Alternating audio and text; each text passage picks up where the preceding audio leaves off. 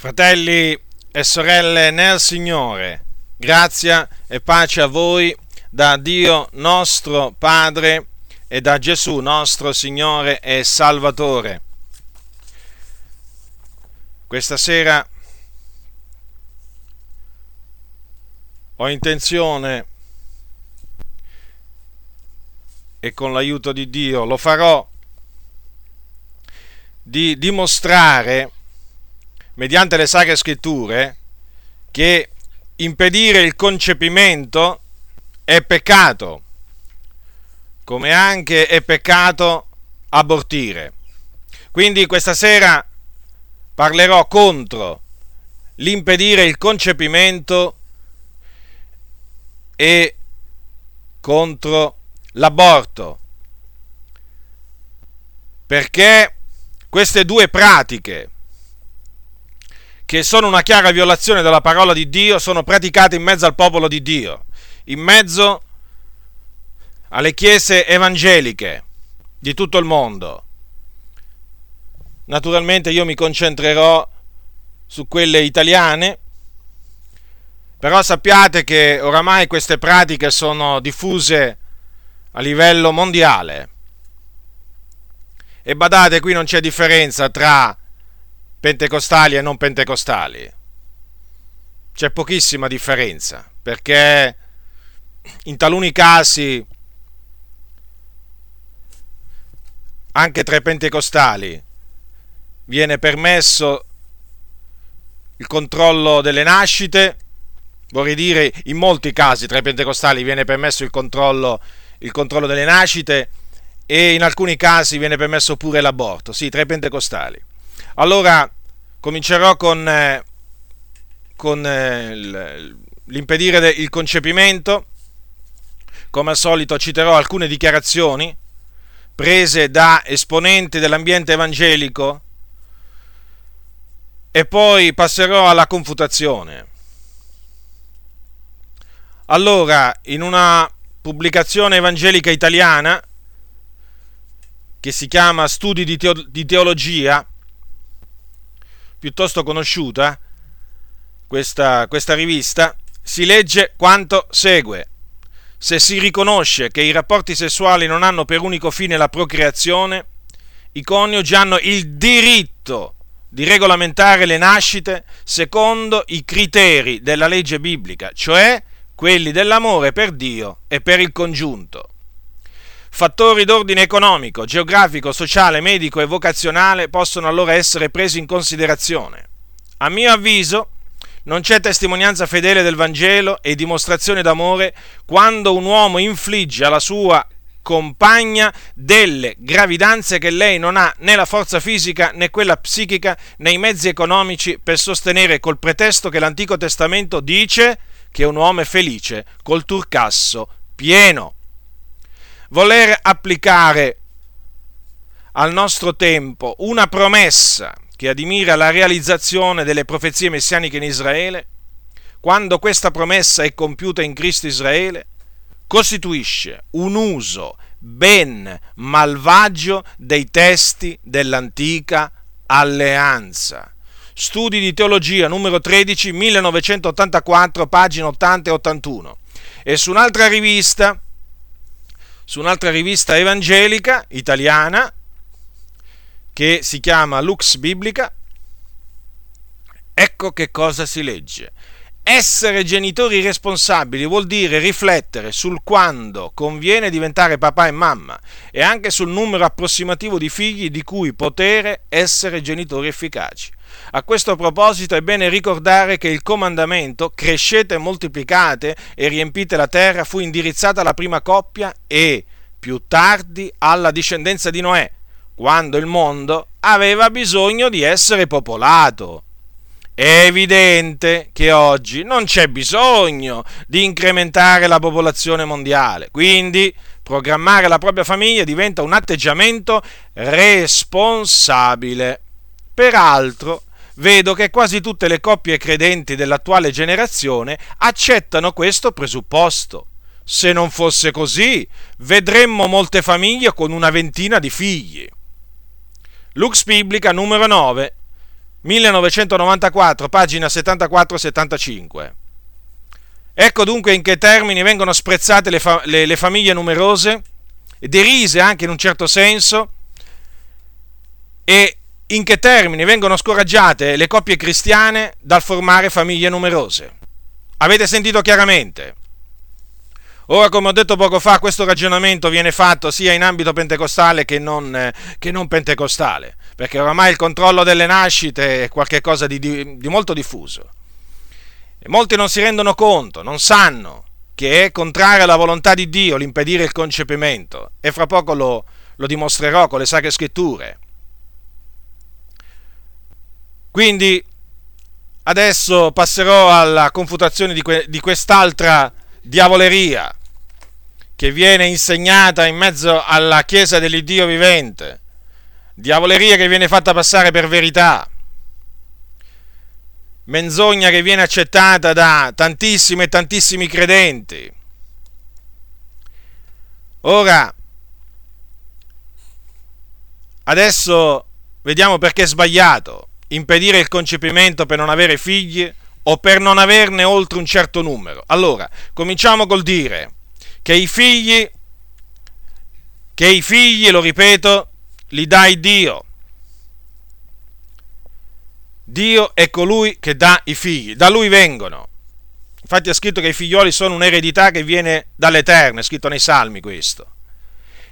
E che i figli li dà Dio è confermato da diversi passi della Sacra Scrittura. Cominciamo da Genesi. Prendete il libro della Genesi qui eh, andiamo proprio all'inizio, all'inizio, al principio. Vediamo come erano le cose al principio. Allora, Genesi capitolo 4, versetto 1, qui eh, la scrittura parla di Adamo ed Eva. Allora, la scrittura dice, eh, capitolo 4, versetto 1 di Genesi, ora Adamo con, conobbe Eva, sua moglie, la quale concepì e partorì Caino, e disse, ho acquistato un uomo con l'aiuto dell'Eterno.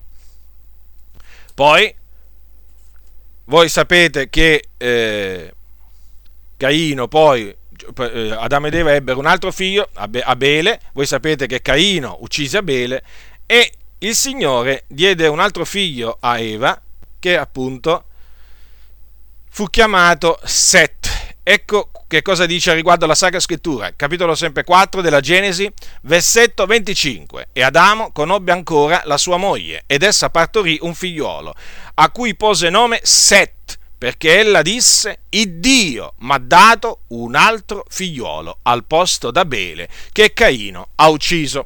Queste scritture, vedete, dicono chiaramente che eh, i figli li dà il Dio. Vediamo adesso di confermare ulteriormente questo concetto andando a vedere quello che Dio disse ad Abramo quando gli promise, quando gli promise di dargli un figlio da sua moglie. Capitolo 17 della Genesi, versetto 15, è scritto, e Dio disse ad Abramo, quanto a Sarai tua moglie, non la chiamar più Sarai, il suo nome sarà invece Sara, e io la benedirò ed anche ti darò di lei un figliuolo. Io la benedirò ed essa diventerà nazione, i re di popoli usciranno da lei. Notate, il Signore cosa gli disse ad Abramo? Ti darò di lei un figliolo. Ti darò. Quindi è Dio che dà i figli. Ancora un altro passo della scrittura, quando eh, c'è scritto in primo, cronache, in primo cronache, primo libro delle cronache, capitolo 25. Primo libro delle cronache, capitolo 25. Versetto 5. Si parla di un certo Eman. Allora, eh, Eman che era veggente del re, cioè un profeta. Allora, capitolo 25 di Primo Cronaca, versetto 5. Tutti questi erano figlioli di Eman e, li, e sono menzionati poco prima ed erano parecchi. Veggente del re, secondo la promessa di Dio di accrescere la potenza di Eman. Il Dio infatti aveva dato a Eman 14 figliuoli e 3 figliole quindi 17 in tutto, 14 più 3 fa 17. Notate bene, il Dio aveva promesso di accrescere la sua potenza e gli aveva dato infatti 17 figli in tutto. il Dio gliel'aveva dati. Quindi ulteriore conferma che i figli, i figli vengono dati da Dio. Queste sono alcune, alcune delle scritture eh, che mm, diciamo, esistono nella Sacra Scrittura, che, alcuni, alcuni passaggi del, della Sacra Scrittura che confermano questo concetto. Poi mh, bisogna dire anche un'altra cosa, che quando si parla del concepimento che avviene nel seno di una donna, la scrittura ne parla in termini di eh, visita di Dio, cioè la scrittura dice che una donna concepisce quando viene visitata da Dio. Adesso vi citerò, eh, vi citerò eh, du, tre passaggi. Quindi quella di rimanere incinta per una donna è frutto di una visitazione di Dio. O, detto in altre parole, costituisce una grazia che Dio dà alla donna. Quella di concepire, sì, è una grazia che viene data da Dio. Allora prendete eh, Genesi, ritorniamo al libro della Genesi, capitolo 21, qui si parla ancora di Sara qua.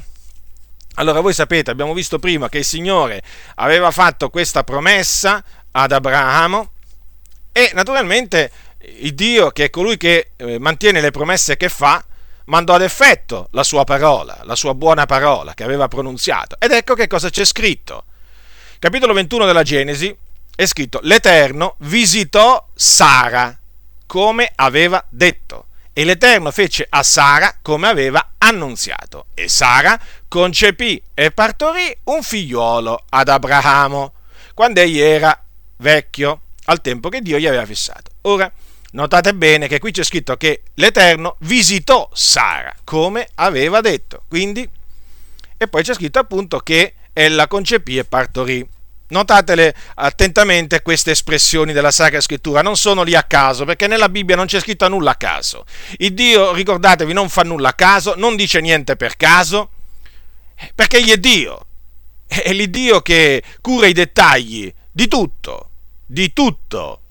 Nell'universo non c'è un dettaglio di cui lui non si sia preso cura. Immaginate un po' voi se nella sua parola ci poteva essere un dettaglio a cui, che gli era sfuggito o qualcosa che aveva messo lì per caso. No, è tutto messo là per ordine di Dio. Ogni scrittura ispirata da Dio, è utile a insegnare, a correggere, a educare alla giustizia. Pure anche queste scritture, quindi, sono ispirate da Dio e sono utili a insegnare, ad ammaestrare, a riprendere, a correggere. Quindi, badiamo bene Badate bene, fratelli, a quello che leggete.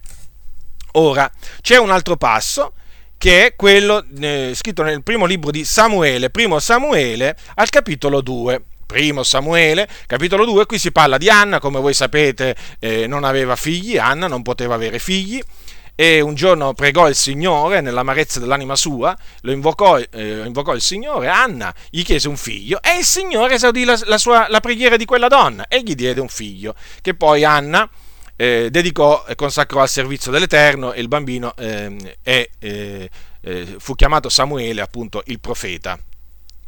Ora, eh, ma non è che il Signore le diede solo un figlio, le diede altri figli, perché mh, Dio è colui che può fare infinitamente al di là di quello che noi domandiamo o pensiamo. Ecco che cosa c'è scritto al capitolo 2, versetto 21. Quindi dopo che nacque eh, Samuele, dopo che Samuele fu eh, consacrato al servizio dell'Eterno, ecco che cosa c'è scritto. L'Eterno capitolo 2 quindi di 1 Samuele versetto 21, l'Eterno visitò Anna, la quale concepì e partorì tre figliuoli e due figliuoli. Notate, ancora una volta, qui si parla di una visita che fece Dio. Questa volta oggetto della visita fu Anna. Ora, c'è un altro passo che ci fa capire che è una grazia di Dio, una grazia concessa da Dio alla donna quando la donna rimane incinta, che è questa. Ruth, prendete il libro di Ruth. Allora, il libro di Ruth. Allora, libro di Ruth, che si trova prima eh, del, lib- del, primo libro di Samuele, al capitolo 4 si parla appunto di Boaz e Ruth. Voi sapete che Ruth divenne, Boaz prese in moglie Ruth e c'è scritto quanto segue, capitolo 4, versetto 13. Così Boaz prese Ruth che divenne sua moglie. Egli entrò da lei e l'Eterno le diè la grazia di concepire ed ella partorì un figliuolo. Notate bene qui l'espressione, qui l'espressione è eh, diversa da quelle precedenti, ma guardate cosa c'è scritto, l'Eterno le die la grazia di concepire, cioè quello di concepire è una grazia che viene da Dio. È l'Iddio di ogni grazia? Ebbene sappiate che tra queste grazie che Lui concede c'è quella di concepire non è qualcosa che Dio dà a tutti, sapete? Come voi sapete, infatti, tante donne non possono avere figli e non hanno mai avuto figli, perché Dio non ha dato loro questa grazia. Riflettete a questo, riflettete anche a queste parole. Ora, quindi, è una grazia di Dio che una donna possa rimanere incinta, è una visitazione di Dio. Ma perché? Perché la scrittura parla in questi termini? L'Eterno visitò Anna. Perché? Che cosa avviene? Perché avviene questo, che il Dio, partendo appunto dal seme immesso dall'uomo nella sua moglie, bene, partendo da quel seme, il Dio comincia a formare un altro essere umano, dà vita ad un altro essere umano. Quindi Dio, nel momento del concepimento, comincia a formare una, un'altra creatura nel seno di una donna. Costituisce questo appunto una visitazione di Dio una donna, una donna quindi si deve sentire eh, riconoscente, deve essere riconoscente a Dio quando rimane incinta, perché è una grazia che Dio le dona. Ho detto che appunto è Dio che forma l'essere umano perché è scritto, sei tu che hai formato le mie reni, che m'hai intessuto nel seno di mia madre. Queste parole le disse Davide. E Dio disse a Geremia, prima che io ti avessi formato nel seno di tua madre io ti ho conosciuto. Notate cosa gli disse Dio a Geremia, che lo aveva formato lui nel seno di sua madre.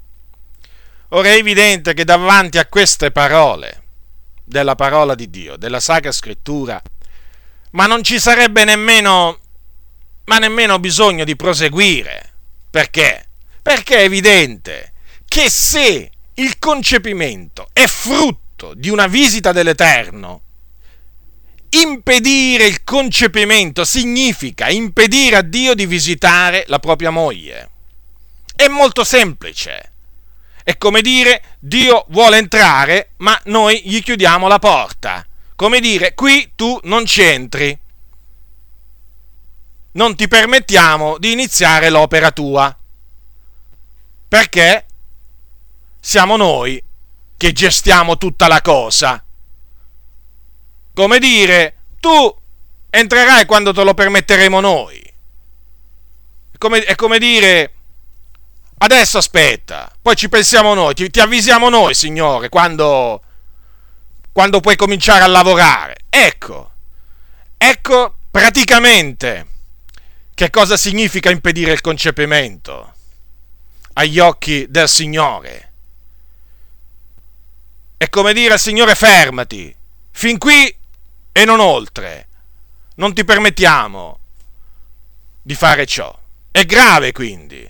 È grave impedire il concepimento. Un credente non deve impedire il concepimento. Perché tutto ciò si oppone. Si oppone alla volontà di Dio. Fa qualcosa il credente che impedisce il concepimento che non è in armonia con le leggi naturali stabilite e ordinate da Dio. Ma vediamo, vediamo adesso mediante le scritture perché è peccato impedire il concepimento. Andiamo al principio, perché noi dobbiamo andare sempre al principio. Allora, al capitolo 1, versetto 28 del libro della Genesi, il Dio disse queste cose al, all'uomo e alla donna. Capitolo 1, versetto 28 della Genesi. E Dio li benedisse e Dio disse loro, crescete e moltiplicate e riempite la terra e rendetevela soggetta e dominate sui pesci del mare, sugli uccelli del cielo e sopra ogni animale che si muove sulla terra. Notate? Disse loro di moltiplicare, un ordine, non qualcosa di facoltativo. Fu un ordine. E badate che questo ordine Dio non lo diede solo agli esseri umani, ma anche alle bestie. Vi vorrei fare, le, vi vorrei fare notare che il Signore quest'ordine lo diede pure ai pesci e agli uccelli. Ascoltate quello che dice la scrittura. Allora, capitolo 1 della Genesi, versetto 20. Poi Dio disse: Producano le acque in abbondanza animali viventi e volino degli uccelli sopra la terra per l'ampia distesa del cielo. E Dio creò i grandi animali acquatici e tutti gli esseri viventi che si muovono, i quali le acque produssero in abbondanza secondo la loro specie, ed ogni volatile secondo la sua specie. E Dio vide che questo era buono, e Dio li benedisse dicendo: Crescete moltiplicate ed empite le acque dei mari e moltiplicano gli uccelli sulla terra. Notatelo, notate attentamente queste parole, eh? perché ancora oggi gli animali ubbidiscono, i pesci del mare, gli uccelli del cielo ubbidiscono al comando di Dio, che è quello di moltiplicare.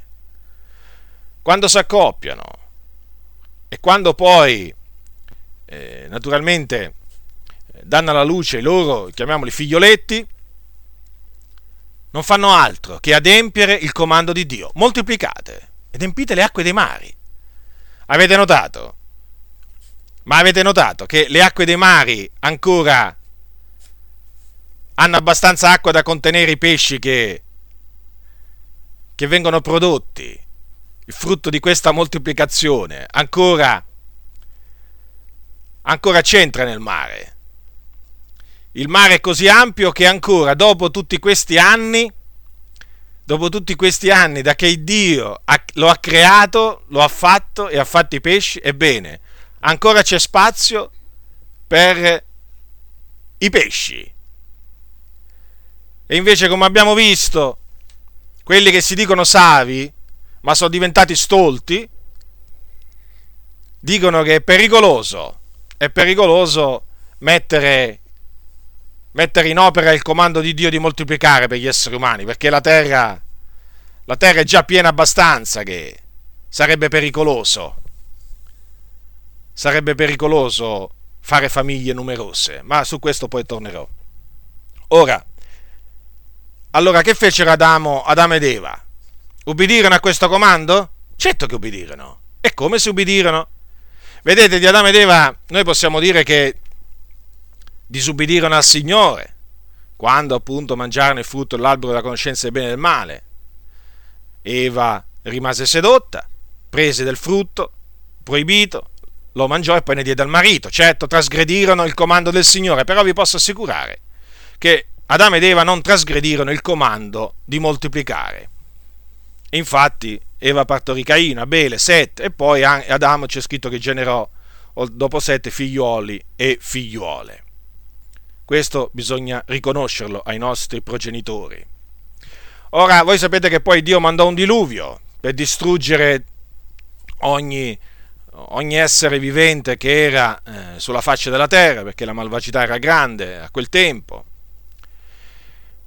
Eh, parliamo dei, dei giorni di Noè, la malvagità era veramente grande, Dio si pentì di avere fatto l'uomo ed ecco che mandò il diluvio come punizione, come giudizio sul mondo degli empi di allora. E Dio naturalmente scampò salvò Noè e eh, quelli della, della, sua famiglia, li salvò nell'arca. Ebbene, dopo che, eh, quando, dopo che Noè eh, uscì, uscì dall'arca dopo il diluvio, c'è scritto al capitolo 9, versetto, dal versetto 1, e Dio benedisse Noè e i suoi figlioli e disse loro, crescete, moltiplicate, riempite la terra. Ancora una volta c'è questo comandamento, anche, ancora una volta bisogna dire che Noè e eh, i, suoi, i, suoi, figli obbedirono a questo comando. Infatti basta leggere il capitolo 10 del, del, libro della Genesi per capire appunto che sia Jafet che Cam che Sem, che erano i figli di eh, Noè, ubbidirono e generarono figliuoli, poi da cui appunto poi vennero tutte le nazioni che sono sulla faccia, sulla faccia della terra. Quindi l'uomo deve ubbidire al comando, l'uomo e la donna moltiplicate. Ma è chiaro che è Dio, perché come abbiamo visto, che, abbiamo visto prima, la scrittura dice che eh, i figlioli sono un'eredità che viene dall'Eterno, è Dio che fa moltiplicare. Infatti la scrittura dice che Dio fa moltiplicare le famiglie a guisa di gregge. Questo è scritto, è scritto nei Salmi. Ora, come ho detto poco fa, questi, questi cosiddetti savi, perché non hanno sapienza, questi che, che parlano in quei termini che abbiamo visto prima, non hanno sapienza assolutamente. Se avessero sapienza non parlerebbe in quella maniera. Che cosa fanno capire? Fanno capire che l'ordine di moltiplicare oggi non si, non si deve osservare, perché loro, secondo loro la terra è così abitata che è pericoloso prendere alla lettera quest'ordine di Dio. Vedete, adesso è diventato pericoloso pure prendere alla lettera la parola del Signore. Ma ditemi un po', ma non è questo frutto dell'arroganza non è questa una manifestazione di arroganza dell'uomo che si erge contro la parola di Dio, contro il suo creatore? Certo che lo è, perché non è ammissibile. Eh? Non è ammissibile che un essere umano si metta, si metta a contestare i comandi, i, i comandi del Signore. L'essere umano è un rottame fra i rottami. Guai, guai a colui che contende col suo creatore, dice la Sacra Scrittura. Ma io dico, ma è possibile che Dio abbia dato un ordine che oggi, a distanza di tutti questi anni, sia pericoloso da mettere in pratica? Ma domandatevi, me lo domando io, ma domandatelo pure voi. Ma è possibile che Dio abbia dato un comandamento che oggi sia pericoloso mettere, eh, mettere in pratica? Ma non è possibile. Assolutamente. Il Dio non comanda di fare qualcosa di dannoso, mai. Eh, quello che ci comanda di fare, ci comanda di farlo per il nostro bene, per la gloria del suo nome. Eppure tanti di questi teologi, pastori evangelici, di tutte le denominazioni, non importa, non importa. Ecco come si esprimono, con quale disprezzo verso la parola del Signore. Porteranno la pena, la pena della loro ribellione, la porteranno, anzi la, già la stanno portando. Perché Dio ha ascoltato, Dio ha ascoltato le loro, paro- la, le loro parole arroganti, stolte, sono parole che apertamente vanno contro la verità, mentono costoro sapendo di mentire contro la verità. Hanno una sfacciataggine veramente che sorpassa ogni limite. E hanno il titolo o di teologo, o di pastore, o di professore. Ma sono veramente privi di sapienza, privi, perché non hanno timore di Dio non vogliono costoro che le famiglie moltiplichino a guisa di gregge. Non vogliono. Non vogliono vedere famiglie numerose. Gli dà fastidio. Gli dà fastidio. Allora, perché? Allora adesso vediamo. Perché il non volere avere figli è peccato. L'abbiamo già visto naturalmente perché è un'infrazione, una violazione aperta della, della parola del Signore. Ma adesso vediamo un esempio un esempio nella Sacra Scrittura, che è trascritto nella parola del Signore, sempre nel libro della Genesi, che ci mostra come a Dio non piace affatto vedere persone che impediscono il concepimento. Ecco che cosa c'è scritto nel libro della Genesi al capitolo 38 e al versetto 6. Qui si parla di Giuda che ebbe dei figli. Allora, eh, qui si dice al versetto 6 del capitolo 38, e Giuda prese per Er suo primogenito una moglie che aveva nome Tamar, ma Er, primogenito di Giuda, era perverso agli occhi dell'Eterno e l'Eterno lo fece morire. Allora Giuda, Giuda era uno dei, eh, dei, dei figli, di, eh, dei figli di, di Giacobbe. Allora Giuda disse a Onan, va dalla moglie del tuo fratello, prenditela come cognato e suscita una progenie al tuo fratello e Onan, sapendo che quella progenie non sarebbe sua, quando si accostava alla moglie del suo fratello, faceva in modo di impedire il concepimento, per non dar progenie al fratello. Ciò che egli faceva dispiacque all'Eterno, il quale fece morire anche lui. Ora prestate attenzione. a questo racconto, che è molto chiaro, ma la cui chiarezza dà tremendamente fastidio ai sostenitori del controllo delle nascite in mezzo al popolo del Signore. Tirano fuori qualsiasi pretesto, qualsiasi ragionamento vano, eh, per annullare queste parole. Ebbene, qui è evidente, questo uomo, Onan, dice la scrittura, che quando si accostava alla moglie del suo fratello faceva in modo di impedire il concepimento. È chiaro qua. Non voleva che quella donna rimanesse incinta. È evidente. E Dio lo vide questo. Vedete, non è che Dio lo mise a morte subito, no. Perché dice quando accostava, quindi ci fu più di una volta che questo avvenne. A un certo punto però il Dio fece piombare il suo giudizio su quell'uomo perverso, lo fece morire, perché questa cosa gli era dispiaciuta. C'è scritto, ciò che egli faceva dispiacque all'Eterno. Era un continuo impedire il concepimento, quello di Onan, da cui poi appunto è sorto l'onanismo. No? Il termine onanismo deriva appunto da Onan. Per onanismo si intende appunto la, quella pratica di impedire il concepimento. Alcuni dicono in maniera naturale, per eh, contraddistinguerlo da altri metodi. Ma comunque sempre pe- di peccato si tratta, sempre di qualcosa che dispiace a Dio si tratta. Allora notate, ciò che Onan faceva dispiacque all'Eterno, cioè Dio non gradì affatto quello che faceva e lo fece morire. Ora vi vorrei fare notare che questa espressione, ciò che egli faceva di spiacco all'Eterno, la, la, la troviamo in un altro libro della, della Sacra Scrittura, nel libro di Seconda Samuele, al capitolo 11, Seconda Samuele, capitolo 11, versetto 27. Ascoltate che cosa c'è scritto qua. Ma quello che Davide aveva fatto dispiacque all'Eterno e sapete che cosa aveva fatto Davide? Aveva messo incinta la moglie di un altro uomo, cioè Bathsheba, che era la moglie di Uria Loiteo, un suo guerriero, e non solo, aveva fatto pure ammazzare Uria Loiteo. Quindi adulterio, adulterio e omicidio. E cosa c'è scritto qua? Quello che Davide aveva fatto dispiacque all'Eterno. Notate la medesima espressione, dispiacque all'Eterno, come nel caso di Onan. Dispiacque all'Eterno. Vedete la gravità della cosa, cioè il non volere figli costituisce un peccato davanti al Signore, un peccato meritevole di morte badate bene, badate bene a quello che è scritto. Con Dio non è che si può giocare. Il Dio non è un giocattolo. Forse qualcuno di voi tratta il Dio come se fosse un giocattolo. Vi hanno indotto magari eh, a pensare che con Dio si possa giocare. Con Dio non si può giocare. Dio non è un giocherellone.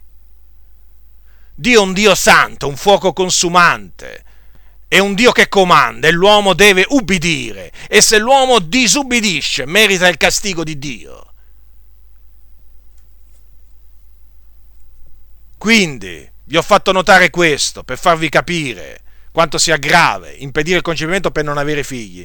Ah, ma qualcuno sic- certamente dirà, eh, ma fratello, ma tu mi citi Onan. Sì, ma Onan in effetti qui non è che c'è scritto che impediva il concepimento per non avere altri figli, no, ma lui non voleva proprio averne. E perché qual è la differenza? Spiegami un po'. Dimmi un po', quale sarebbe la differenza? Ma non impedisci sempre il concepimento? Non si tratta sempre di impedire il concepimento. O per non averne, o per non averne più di due, ma che, che cambia? è sempre un atto contrario alla natura. È sempre qualcosa contrario all'ordine del Signore. Che c'entra? Sono sotterfugi questi, sono sofismi che vengono usati dai ribelli in mezzo alle chiese evangeliche per soffocare la parola del Signore. La verità la soffocano con l'ingiustizia con la menzogna, ma l'ira di Dio, sappiatelo, si manifesta dal cielo contro quelli che soffocano la verità.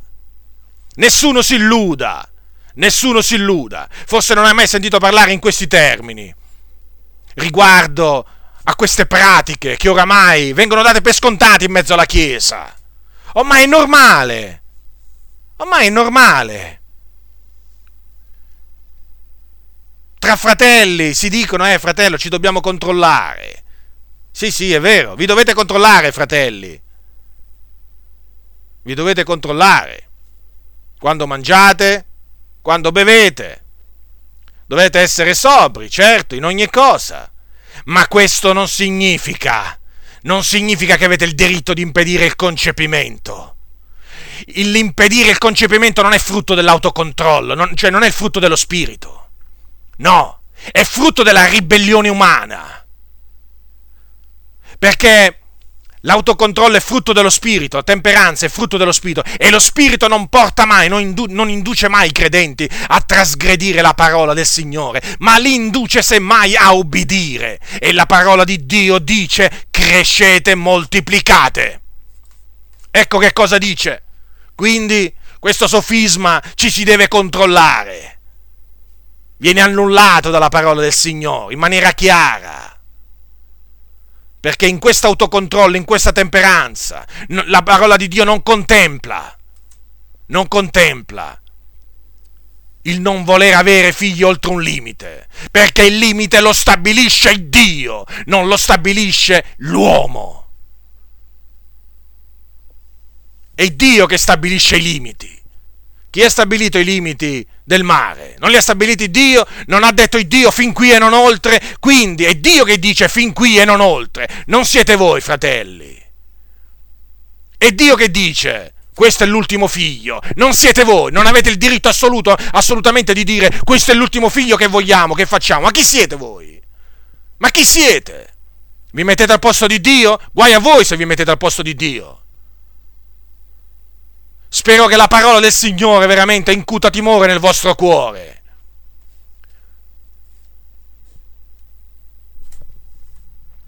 Ora, purtroppo però, come, come vedremo, non esistono solo quelli che impediscono il concepimento, poi o per impedire il concepimento del, del primo figlio, quindi o per, o per non avere figli, o per non avere più di un tot figli, non c'entra niente, non, non cambia niente. Ci sono quelli che arrivano anche naturalmente all'aborto, che l'aborto chiaramente, l'aborto eh, che, in che cosa consiste? Nella soppressione di un essere umano già concepito. E naturalmente anche questo, poi come vedremo, perché tratterò l'aborto a parte, anche questo costituisce un peccato davanti a Dio. Peccato che purtroppo anche qui con tanti sofismi viene difeso, giustificato in mezzo alle chiese evangeliche. Non stiamo parlando, in, non sto dicendo in mezzo ai pagani, sto parlando in mezzo alle chiese evangeliche. Cioè uno pres- presume, presume che, poi lo sappiamo, in mezzo alle chiese evangeliche ci sono tanti figlioli di Dio, ci sono tanti figlioli di Dio che ragionano come i pagani, che non conoscono il Dio. Anzi, peggio, peggio, peggio. Ci sono persone che vivono nella giungla, eh, che non, non, non impediscono il, il, il concepimento. Ci sono credenti che vivono in queste nazioni cosiddette civila, civilizzate e poi si dicono pure credenti figlio di Dio, che impediscono il concepimento come se niente fosse. Per loro è come mangiare e bere, è come respirare impedire il concepimento. Ma sì, ma che male c'è? Ma che male c'è, fratello? Siamo liberi nel Signore. Sì, liberi, ma non di fare quello che si vuole. La scrittura dice che anche siamo schiavi di Cristo.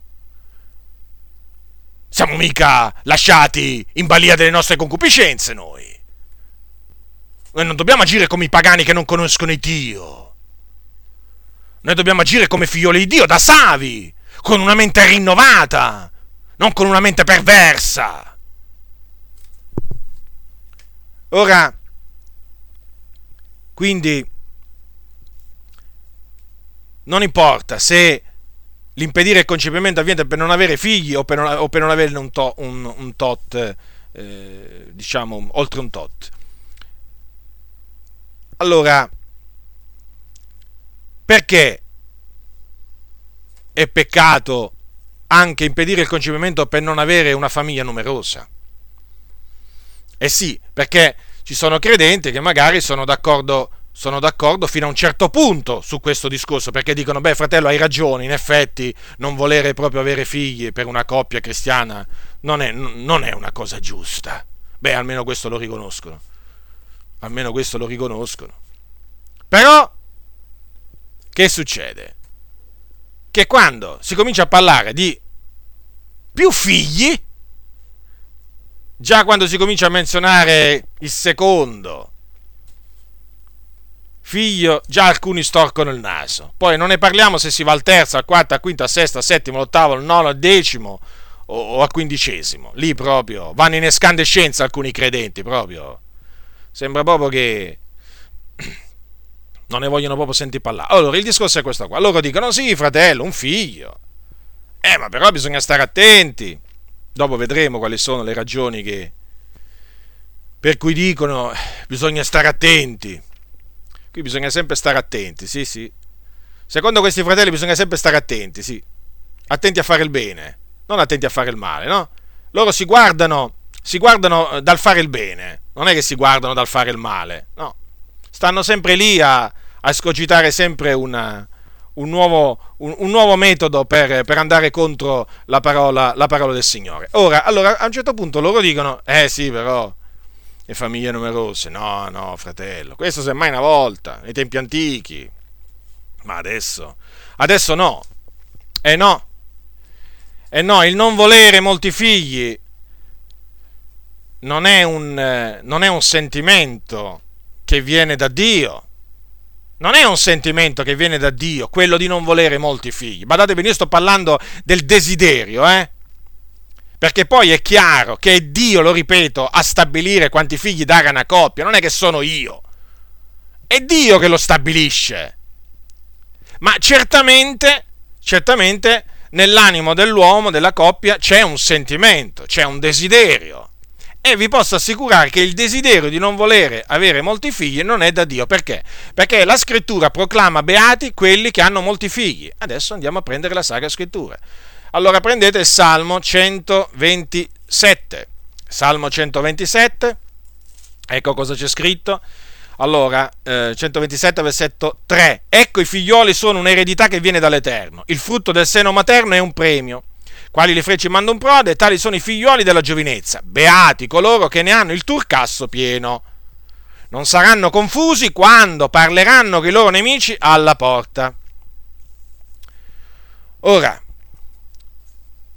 il turcasso è quel, quell'oggetto in cui, in cui il guerriero metteva le frecce, che dice qua la scrittura. Beati coloro che ne hanno il turcasso pieno. Ora, ogni qualvolta, ogni qualvolta la parola del Signore dichiara che uno è beato se fa una cosa, o, bea- o è beato chi fa una determinata cosa, significa che quella persona è felice, felice, benedetta.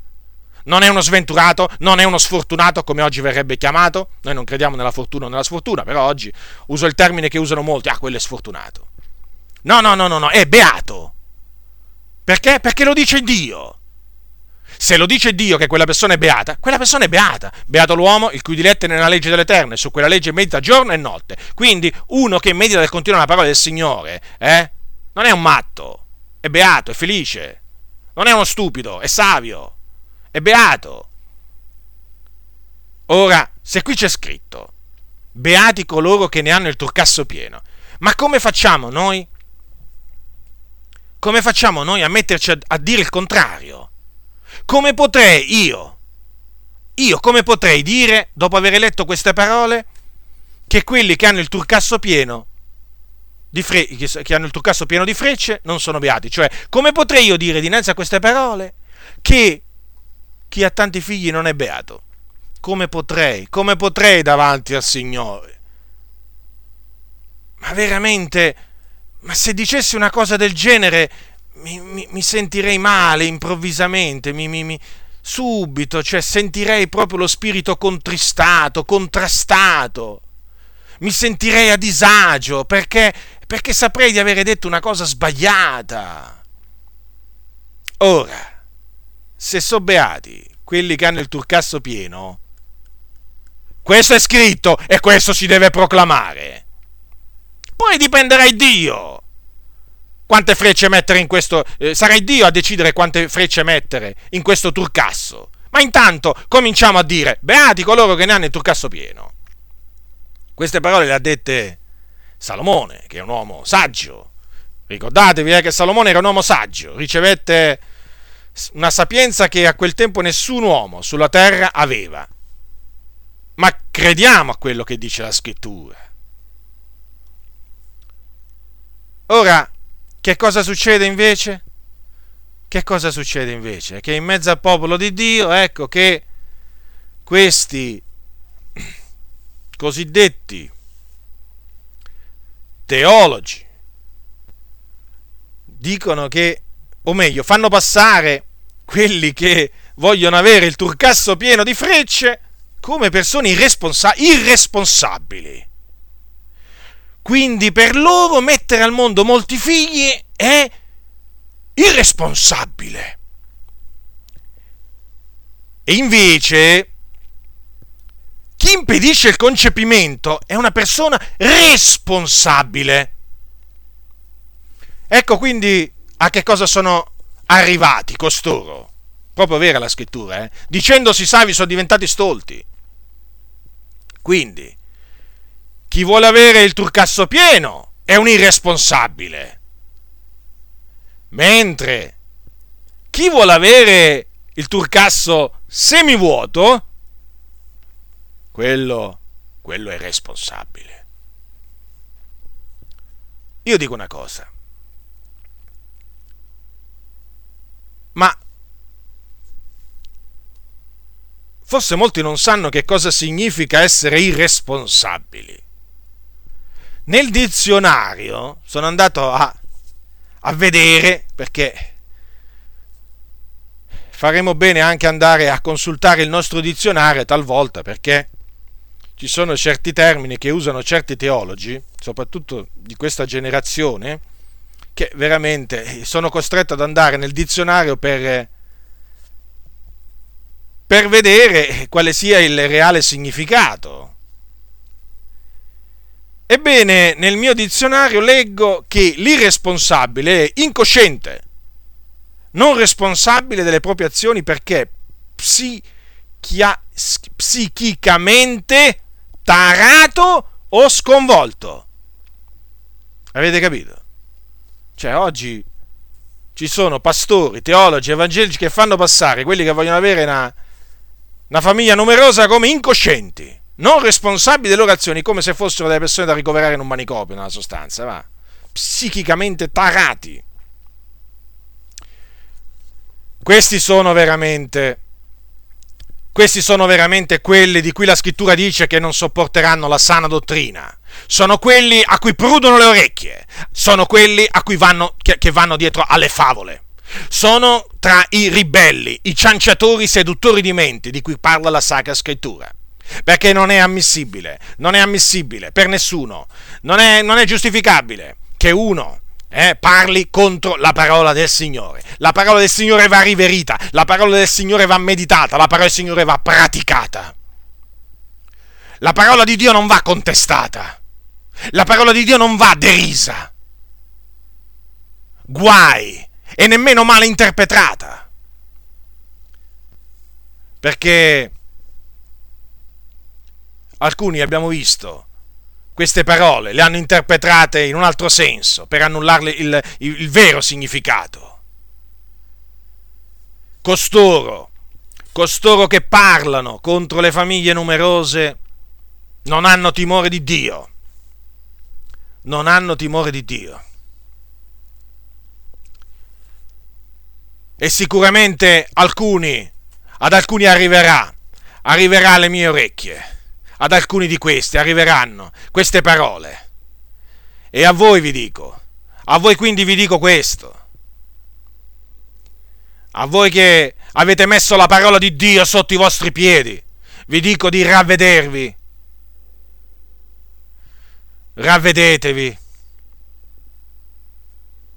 e prendete la parola di, di Dio così com'è, senza abbandonarvi a vani ragionamenti, senza seguire le favole di questo presente secolo. Rientrate in voi stessi. Riconoscete che avete insegnato fino adesso un sacco di menzogne a tal riguardo. Riconoscete che la scrittura dichiara beati quelli che hanno una famiglia numerosa. Non li dichiara tarati, non li dichiara stupidi, non li dichiara irresponsabili, sappiatelo questo. E ora che smettiate di proferire queste ciance, e a tutti coloro che ascoltano questi pastori, che leggono gli scritti di costoro, dico di rigettare le favole di costoro, non accettatele, perché queste sono come il cancro. Le, le profane ciance sono come la cancrena. Badate bene, perché tutte quelle parole eh, che vogliono far credere, tutti quei ragionamenti che vogliono far credere che non è più il tempo delle famiglie numerose o che i credenti non sono chiamati ad avere famiglie numerose o a desiderare una famiglia numerosa. Sono tutte profane ciance tutti quei ragionamenti, eh? Sono vani ragionamenti, ragionamenti vuoti, dice una traduzione. Nessuno vi seduca, fratelli, nessuno vi seduca alla legge, alla testimonianza.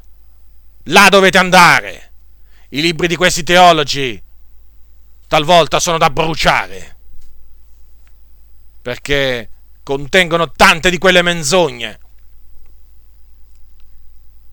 Quindi veniamo adesso di commentare appunto le parole le parole di questo salmo che concernono i figli. Ora qui dice che i figli sono un'eredità che viene dall'Eterno. Che cos'è un'eredità? L'eredità, io leggo da dizionario, così almeno vi faccio presente con le parole di un dizionario che cos'è un'eredità. L'eredità è un complesso di beni, di sostanze e di averi che una persona lascia in proprietà ad altri, solitamente ai propri figli o a dei propri parenti, ma alcune volte anche a persone che non sono del parentato. Ora, in questo caso però l'eredità viene data da Dio e i figli sono un'eredità che viene da Dio. Allora questa eredità è buona o cattiva? È buona. È, è buona che Dio, che Dio da cose cattive? A coloro che gliele domandano? Eh, quindi è un'eredità buona. La sapienza dice le case e ricchezze sono un'eredità dei padri. E come dice anche che una moglie giudiziosa è un dono dell'Eterno, bene, la scrittura dice, la sapienza dice anche che anche i figli, anche i figli vengono da Dio, come una moglie giudiziosa viene da Dio, che è un dono dell'Eterno, la moglie giudiziosa, eh? Non quella stolta, la moglie giudiziosa. Quindi i figli sono una buona eredità. Allora io dico questo. Ma quando un uomo riceve un'eredità da un papà, da un nonno, da un bisnonno. Non importa che tipo di eredità, ma è contento o no?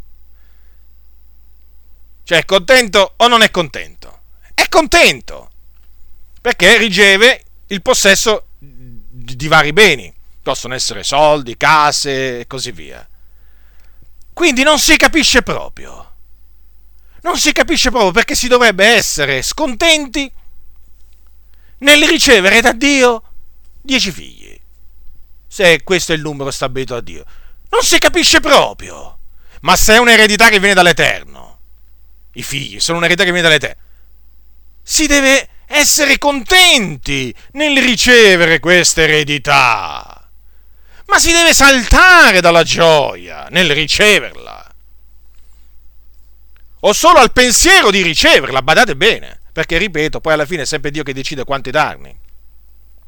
Quindi, se gli uomini di questo mondo si rallegrano, eh, al solo pensiero poi di dover ricevere un'eredità da Tizio Caio Sempronio, ma quanto più i figliuoli di Dio si devono rallegrare eh, al pensiero di ricevere da Dio 1, 2, 3, 4, 5, 6, 7, 8, 9, 10 figli, quanti ne vorrà lui? Ma che gioia deve inondare il cuore di un figliolo di Dio al solo pensiero. Poi, naturalmente, quando Dio li fa nascere, allora a gioia si aggiunge gioia. Ma questo deve essere il sentimento. Siate trasformati mediante il rinnovamento della vostra mente, diceva Paolo. Non vi conformate al presente secolo, fratelli, perché se vi conformate al presente secolo, queste parole saranno arabo per voi, saranno arabo. Fino a che voi, fi, cioè fino a che voi vi, vi conformerete al mondo, eh, direte, ma questo, ma di che sta parlando? Quando invece smetterete di conformarvi al mondo eh, e comincerete a conformarvi alla parola di Dio, alla volontà di Dio, allora capirete questo linguaggio. Non sarà un linguaggio strano. Ora che c'è scritto ancora, il frutto del seno materno è un premio. Che cos'è un premio? Andiamo a vedere che cos'è il premio. Il premio è un segno d'onore a chi ha compiuto azioni coraggiose o chi si è distinto in una gara. Che cosa, quando uno riceve un premio, è contento o non è contento? È contento. Ma io dico una cosa. Ma lo sapete che ricevere un premio per aver fatto un'azione coraggiosa o per aver vinto una gara, ma lo sapete che è un onore per chi lo riceve, eh? mica un disonore. Allora io dico, ma se le persone del mondo si rallegrano eh, quando ricevono una coppa per avere vinto una partita, una corsa, per avere vinto una competizione, eh? Ma se si rallegrano quando poi innalzano quella coppa o portano quella o ricevono quella medaglia, alcuni si commuovono, piangono, alcuni non ce la fanno nemmeno a parlare, tanto sono commossi quando ricevono questo premio. Dico, ma se la gente del mondo si rallegra quando riceve questi premi, ma quanto più una donna, una figliuola di Dio um, e il suo marito si devono rallegrare nel momento in cui Dio visita la donna. Perché? Perché quello è un premio. Quello è un premio, non è una sventura, è un premio, mettetevelo in testa. Non è una sventura, è un premio. Quindi, vedete? Ancora una volta la scrittura parla a favore, a favore dei figli, di, da, anche di tanti figli, perché naturalmente più premi, più premi uno riceve meglio è. Ci sono, eh, ci sono delle, delle squadre di questo di quell'altro sport che hanno tanti premi, si dice, nella loro bacheca. E io quando, quando ero eh, del mondo, io ero un giocatore di pallacanestro e naturalmente seguivo, seguivo le, le, diciamo, il, il basket, la pallacanestro in tante maniere e naturalmente ero affezionato a quelle squadre che avevano tanti premi in bacheca, che avevano vinto questo, questo, questo e quest'altro. Eh, e che il premio, il premio innalza la, la, la squadra che, che riceve, che, che, lo, che lo riceve. E quindi voglio dire, se quelli più premi ci sono e più sono contenti. Ma dico, ma non dovrebbe pure un credente dire più premi mi dà il Signore, meglio, eh? Giudicate da voi stessi, da persone intelligenti. Allora adesso vediamo un altro termine usato dalla scrittura per descrivere i figli. Allora, quali le frecce in mando un prode, tali sono i figli della giovinezza. Beati coloro che ne hanno il turcasso pieno. Abbiamo visto prima quello che diceva là il teologo su quel turcasso. Allora, domanda, le frecce servono a un guerriero? Servono, ma gliene servono poche o tante? Risposta, eh, naturalmente tante, eh, più sono le frecce meglio è che va uno in guerra con una freccia sola cerca di andarci con più munizioni possibili. Qui stiamo naturalmente eh, parlando eh, dei tempi in cui eh, i guerrieri andavano in, in, in guerra, in battaglia con, con l'arco e con, e con le frecce e quindi chiaro che riempivano per bene il loro turcasso di frecce per andare in guerra. Non è che ci mettevano solo una freccia. Lo stesso Davide, quando andò incontro a Goliath, è, lui aveva la fionda, Davide, non aveva l'arco. Ma dico, non è che si prese solo una pietra, eh, se ne prese cinque.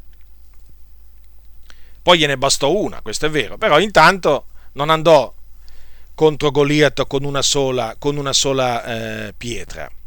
Ora, è chiaro che non sappiamo esattamente il turcasso eh, di un guerriero a quel tempo, quante frecce potesse eh, contenere, ma comunque certamente più di una e più di due. Ma qui ripeto, non, non stabilisco numeri, però quello che voglio dire è che se la scrittura dice che quelli che hanno tanti figli sono beati, bisogna credere a quello che dice la Sacra Scrittura. E il, il punto, è questo il punto focale. Eh, se dice Salomone così, è così. E poi, voglio dire, tutti quei fratelli che, hanno, che hanno, hanno, avuto la grazia di ricevere tanti premi, tante frecce, sono contenti. Eh, sono contenti. Non è, che, non è che sono scontenti, sono contenti. È proprio come dice la scrittura, eh? È come quando disse Gesù, beati quelli che osservano la parola, eh, beati quelli che ascoltano la parola di Dio lo osservano. Eh, se Gesù ha detto che sono beati, sono beati. Eh, voi potrete essere pure derisi dalle persone del mondo eh, che vi vedono osservare la parola di Dio. Però siete beati dentro di voi, vi sentite felici, avete, avete gioia, provate gioia nel fare quella cosa, cioè nell'osservare la parola del Signore. E così è qua, in questo caso. Se Salomone dice, la scrittura dice che beati sono quelli che hanno il turcasso pieno, sono beati. Ma allora che succede? Anche in questo caso abbiamo visto che i, eh, i teologi, quelli che si credono savi ma sono divenuti, sono divenuti stolti, hanno offuscato queste parole, perché ci vengono a dire che queste parole di Salomone hanno di mira la realizzazione, ascoltate che parole, che parole complicate che usano, la realizzazione delle profezie messianiche in Israele, che esse si sono compiute in Cristo Israele. Ma vi rendete conto? Cioè, questi veramente fanno dire alla Bibbia quello che vogliono loro.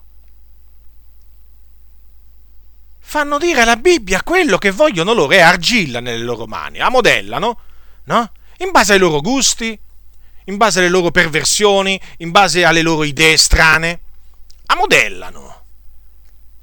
Ma io dico, allora, eh, eh, anzi, no, vanno più avanti, dicono che fanno capire che eh, prendere queste parole per sostenere che è felice chi ha tanti figli oggi nel 2000 dopo, o nel 2007 eh, dopo, dopo Cristo costituisce, ascoltate, ascoltate, quest'altra espressione, un uso ben malvagio dei testi dell'antica alleanza.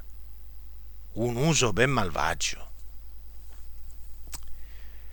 Ah, che tristezza, che tristezza, che tristezza, che tristezza veramente ascoltare queste folli parole. C'è uno che prende queste parole per sostenere, quindi io sono, no, io sono uno che usa malvagiamente, eh sì, sono uno che usa malvagiamente, secondo costoro, i testi del, dell'Antico Testamento questi non hanno capito proprio niente. Come dice la scrittura, no, mm, non, intendo, non, intendono quello che dicono né quello che danno per certo. Questi sono uomini privi della verità, per, perché uno per affermare, per affermare queste parole vuole, vuole, vuole dire proprio che la sana dottrina non la sopporta, se l'è messa sotto i piedi. Pensate che una volta ho sentito, ho sentito dire a un pastore pentecostale, eh, ci tengo a precisarlo perché alcune volte, tante, alcune volte alcuni pensano che tra i pentecostali eh, sai, eh, è giusto, no? uno pensa c'è la guida dello Spirito, certo, certo, non è che nelle altre comunità non c'è la guida dello Spirito, eh? però i pentecostali mettono molta enfasi no? sull'essere guidati dallo Spirito, eh, anche, anche, anche sul, sull'osservanza della parola.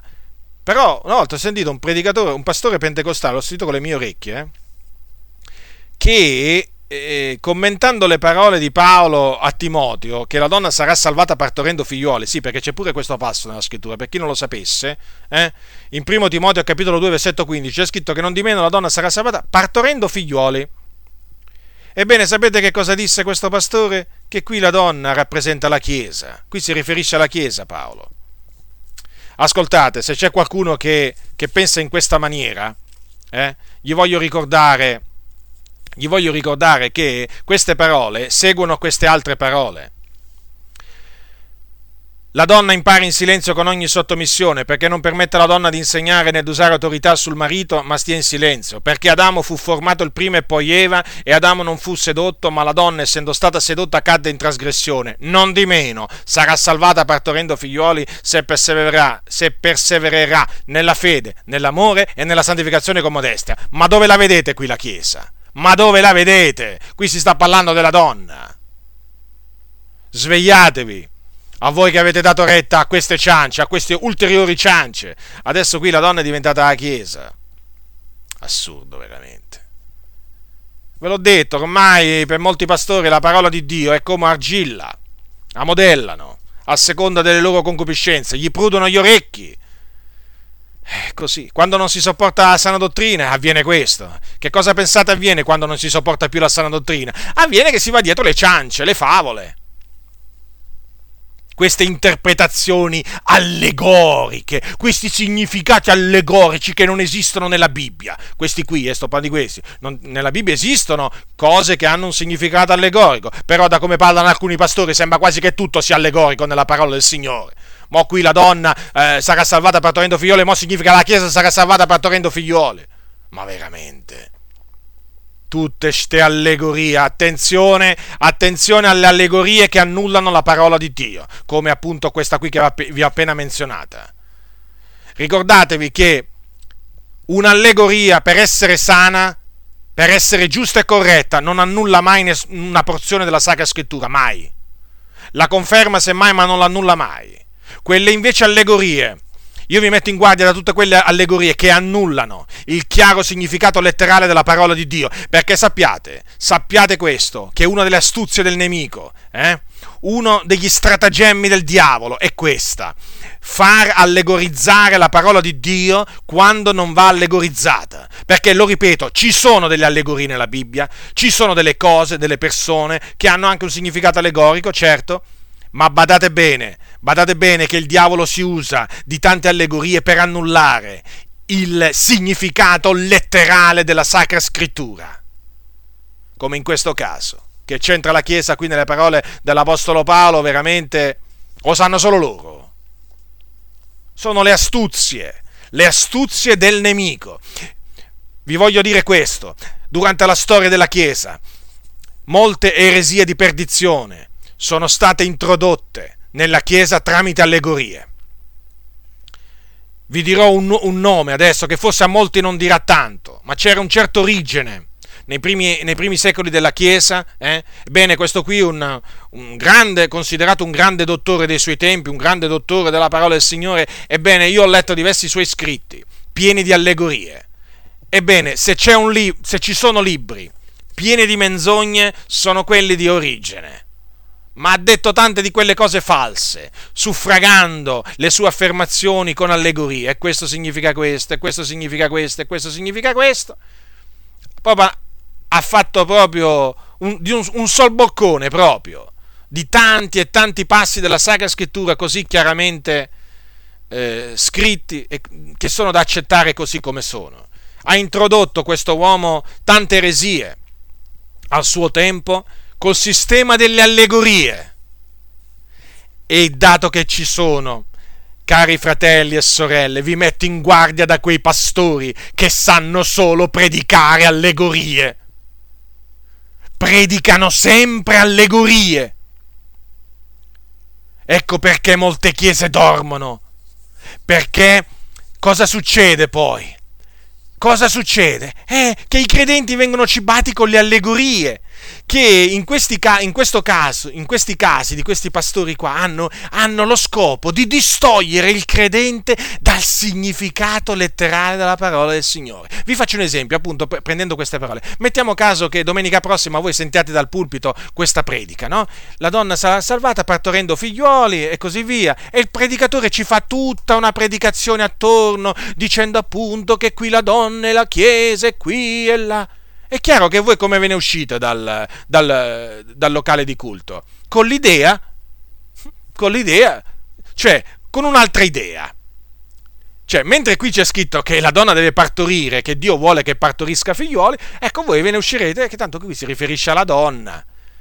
E così perderete di vista il significato letterale, cioè il, il valore letterale della Sacra Scrittura, la letteralità della Sacra Scrittura. Ci sono pastori che prendono un immenso piacere nell'allegorizzare quasi tutto, quasi tutto nella parola del Signore. Sembra che esistono solo sermoni basati sulle allegorie. E poi sono sempre le solite e poi ecco che le comunità, naturalmente, sentendo sempre queste allegorie, poi del significato letterale di questa, di quell'altra eh, scrittura, poi non ne sanno proprio niente. E poi, certamente, in questa maniera, poi, mh, mm, questi pastori, chiaro, eh, fanno nascere il dubbio poi nella mente di tanti credenti, perché a furia di allegorizzare poi il credente quando arriverà un comando del Signore dirà ma forse qui, qui c'è un'allegoria, devo andare a chiedere al pastore cosa voleva dire l'Apostolo Paolo. Sì, questo comandamento probabilmente sarà un'allegoria, non è da prendere letteralmente. Certo, succede questo. Succede esattamente questo. E il diavolo è riuscito in molti casi a sedurre tanti credenti in questa maniera. Ora avete notato, qui dice l'Apostolo Paolo, la donna sarà salvata partorendo figlioli, quindi è volontà di Dio che la donna abbia figli. Quanti, ripeto, ne vuole dare Dio. Quello che deve fare la coppia è non deve, eh, in, non deve fare nulla per, eh, per, non ricevere da Dio eh, figli. Deve stare tranquilla, rimettere ogni cosa, eh, rimettere la loro sorte nel Signore e poi il Signore ci penserà a lui a dare loro quanti figli lui vuole. Questo è confermato che questa sia la volontà di Dio in primo Timoteo, sempre nell'epistola di Paolo a Timoteo, quando Paolo dice cioè che, allora, che, è la volontà di Dio che la donna partorisca figli. Guardate dove c'è scritto anche, 1 Timoteo capitolo 5 versetto 14. Io voglio dunque che le vedove giovani si maritino, abbiano figliuoli, governino la casa e non diano agli avversari alcuna occasione di maldicenza. Notate bene, eh? Qui dice Paolo che lui voleva che le vedove giovani, non quelle anziane, eh, badate bene, si maritino e abbiano figli. Ora, per confermarvi che eh, generare molti figli per un uomo non è un disonore, vi vorrei ricordare, vi vorrei fare un paragone tra il generare figli a livello spirituale e generare figli a livello carnale. Ora voi sapete che quando si annunzia la, mm, la parola di Dio, si semina la parola di Dio e quando chi ascolta la parola di Dio la riceve, appunto come essa è veramente quale parola di Dio, quella persona viene rigenerata. Quindi si può dire che in quel caso chi ha predicato la parola ha generato in Cristo mediante l'Evangelo quella persona. Questo lo diceva Paolo ai, ai Corinzi, che voi sapete, in 1 Corinzi capitolo 4, voi sapete che fu Paolo a annunziare per la prima volta Cristo e lui crocifisso a Corinto e molti udendo Paolo credettero e furono battezzati. Fu lui che li generò mediante l'Evangelo. E questo, mm, e questo lo, lo, ricordò lui stesso al primo, eh, prima epistola di Paolo ai Corinzi, capitolo 4, versetto 15, perché dice, quando, poiché quando anche aveste 10.000 pedagoghi, cioè maestri, in Cristo, non avete però molti padri, perché sono io che vi ho generati in Cristo Gesù mediante l'Evangelo. Ora io dico una cosa, ma è, ma è una cosa bella generare molti figli mediante l'Evangelo in Cristo? Eh certo. E chi ardirà a dire che non è una cosa bella? Eh? E quindi, perché dovrebbe essere una cosa brutta generare molti figli a livello carnale? A livello umano, dico? Quindi, l'uomo semina, l'uomo semina e, e Dio fa crescere. Ma l'uomo deve seminare, non deve fare niente per impedire che il suo seme porti frutto. Deve seminare, poi ci pensa Dio a far crescere. Allora, Ecco, adesso vediamo due frasi che si sentono, che vanno per la maggiore, che sono quelle che sono in bocca quasi a tutti i, i sostenitori del controllo delle nascite. Mezza Chiesa, eh? Allora, la prima espressione i figli costano. Avete mai sentita? Eh, speriamo che non l'abbiate mai detta, però sicuramente l'avete sentita. Allora, i figli costano, certo che costano. E chi dice il contrario? Il fatto è però questo, che ci sono alcune coppie che dicono questo perché vogliono fare un certo tipo di vita.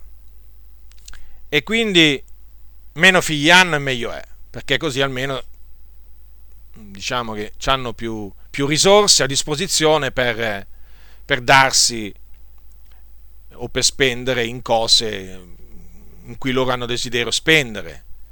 È chiaro che la mondanità oggi regna piuttosto incontrastata in mezzo alle chiese, tanti credenti sono dati i piaceri della vita e per potersi dare a questi piaceri della vita hanno bisogno di soldi. E quindi meno figli si hanno meglio è perché così almeno si possono spendere i soldi per andare a fare le vacanze al mare, per andare a fare la settimana bianca, per comprarsi l'ultimo tipo di macchina, per comprarsi una bella villa.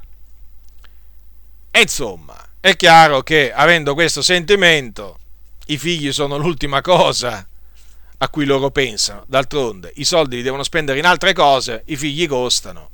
Per cui, alla fin fine, meglio spendere i soldi in altre cose che per eh, portare su, per allevare dei figli. E questo purtroppo, purtroppo la mondanità purtroppo l'avere la mente alle cose di questo mondo porta, eh, porta tanti credenti a, eh, a non considerare importanti le cose che agli occhi di Dio sono importanti, come i figli.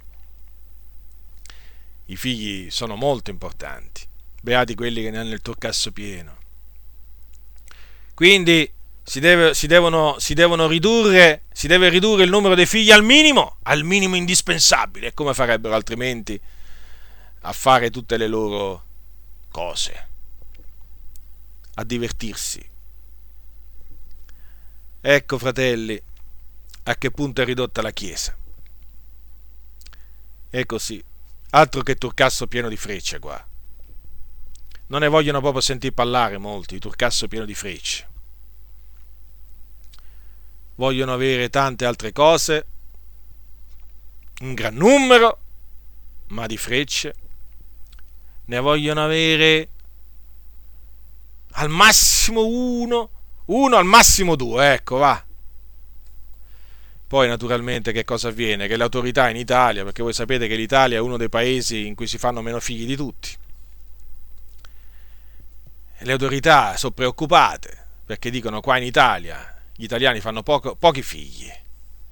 E la Chiesa contribuisce naturalmente eh, a far preoccupare le autorità.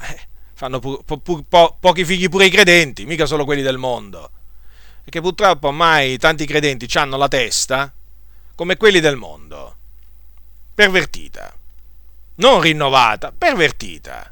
E quindi, che ci si aspetta da una mente pervertita? Le cose giuste? Eh no.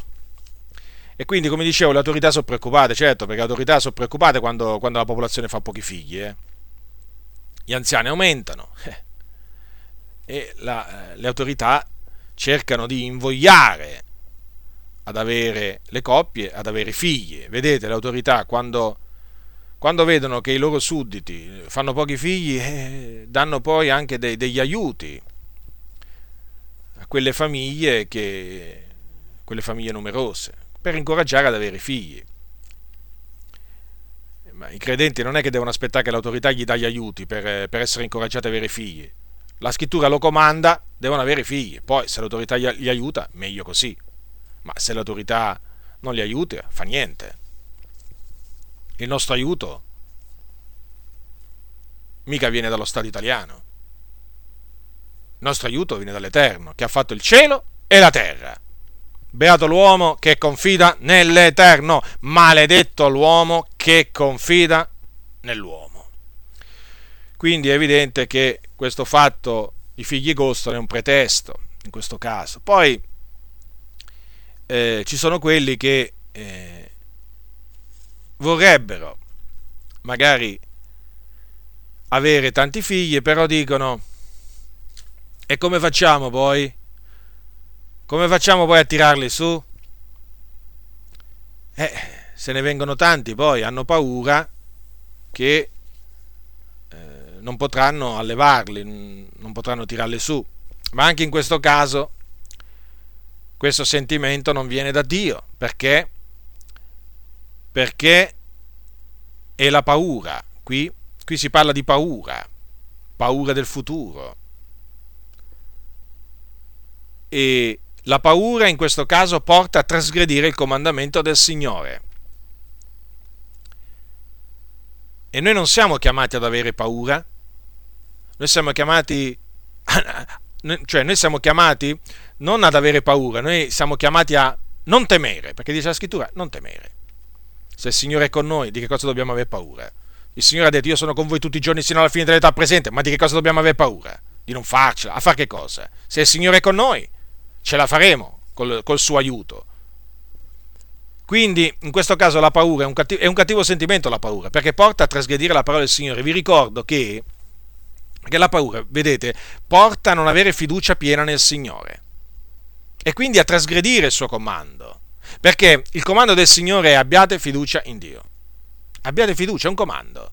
Se uno comincia ad avere paura, ma come farò poi qui e là, è chiaro che eh, si mette a trasgredire la parola del Signore. Vi faccio un esempio, vi ricordate gli israeliti?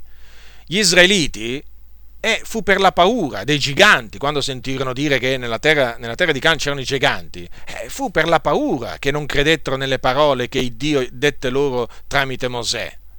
Perché il Dio comandò loro di entrare nella terra e prenderne possesso, e loro invece quando sentirono che c'erano i giganti ebbero paura, non credettero e Dio li punì. Vedete? Come anche nel caso di Pietro, sul mar della Galilea. Gesù si se sei tu dimmi di venire a te sulle acque. E Gesù gli disse, vieni. Che fece Pietro? Non è che se lo fece dire due volte, eh? Dice la Sacra Scrittura, allora Pietro gli rispose, Signore, se sei tu, comandami di venire a te sulle acque. Ed egli disse, vieni. E Pietro, smontato dalla barca, camminò sulle acque e andò verso Gesù, ma vedendo il vento ebbe paura e cominciando a sommergersi gridò Signore salvami e Gesù stese subito la mano, lo afferrò e gli disse Oh uomo di poca fede, perché hai dubitato? E quando furono montati nella barca il vento s'acquetò. Allora vedete la paura? Fece affondare Pietro. La paura, fratelli e sorelle, porta a dubitare delle promesse del Signore. Abbiate piena fiducia nelle promesse del Signore, nella parola di Dio. Cosa dice la scrittura? Paolo dice: L'Iddio mio supplirà ad ogni vostro bisogno, secondo le sue ricchezze con gloria in Cristo Gesù. Abbiate piena fiducia in questa parola. È la promessa dell'Iddio vivente che ha fatto il cielo e la terra. Non è che il Signore ha detto provvederò ai vostri bisogni solo se la famiglia vostra si compone di 4 o 5 persone, ma se per esempio di 20, di 20 membri eh, non potrò perché il mio braccio non è che è abbastanza forte abbastanza lungo per supplire a tutti i vostri bisogni. No, il Dio dice, l'Iddio mm, dice che supplirà ad ogni nostro, ad ogni vostro bisogno. Quindi abbiate, abbiate piena fiducia nel Signore. Non importa quanti figli Dio vi darà, se ve li dà, certamente vi darà pure il pane, vi darà pure i vestiti. Eh, per dare ai vostri figli. Non farà mancare nulla il Signore a voi e alla vostra famiglia. Eh, quindi dovete avere piena fiducia nel Signore nelle sue promesse. Ma vi ricordate quello che ha detto Gesù? Guardate gli uccelli del cielo. Ma ditemi un po'. Gesù ha detto guardate gli uccelli del cielo, non seminano, non mietono, non raccolgono in granai. E il Padre vostro celeste li nutrisce, non siete voi assai più di loro.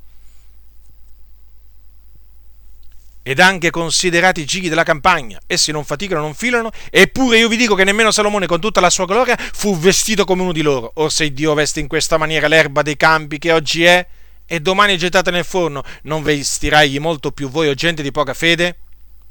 Ma allora io dico, ma allora io dico, ma guardate che il Dio dà da mangiare a tutti gli uccelli del cielo che sono sulla faccia della terra. A tutti. E quanti saranno? Io non lo so. Ma certo, un numero sterminato. Ora, se Dio riesce a dare da mangiare a tutti gli uccelli del cielo, e badate bene, mica solo agli uccelli, eh, pure agli altri animali, non provvederà pure ai vostri bisogni di tutti i vostri figli quanti ve ne darà? Abbiate fiducia nel Signore, Dio è un Dio grande. Ricordatevi del, del popolo di Israele, degli israeliti nel deserto. 40 anni nel deserto, in un deserto pieno di serpenti, di scorpioni. Eppure non gli mancò nulla. Sapete quanti erano? 600.000 adulti circa. 600.000 adulti circa. Sono stati fatti dei calcoli approssimat- approssimativamente, si pensa che, che fossero circa 2 milioni, contando poi i bambini, le donne, ma sono tanti. Eppure in un deserto il Signore non gli fece mancare nulla. L'acqua non gliela fece mancare, il pane non, glielo fece, man- non glielo fece mancare, la carne non gli fece mancare, i vestiti non glieli fece, non glieli fece consumare. Sapete cosa disse Mosè al popolo?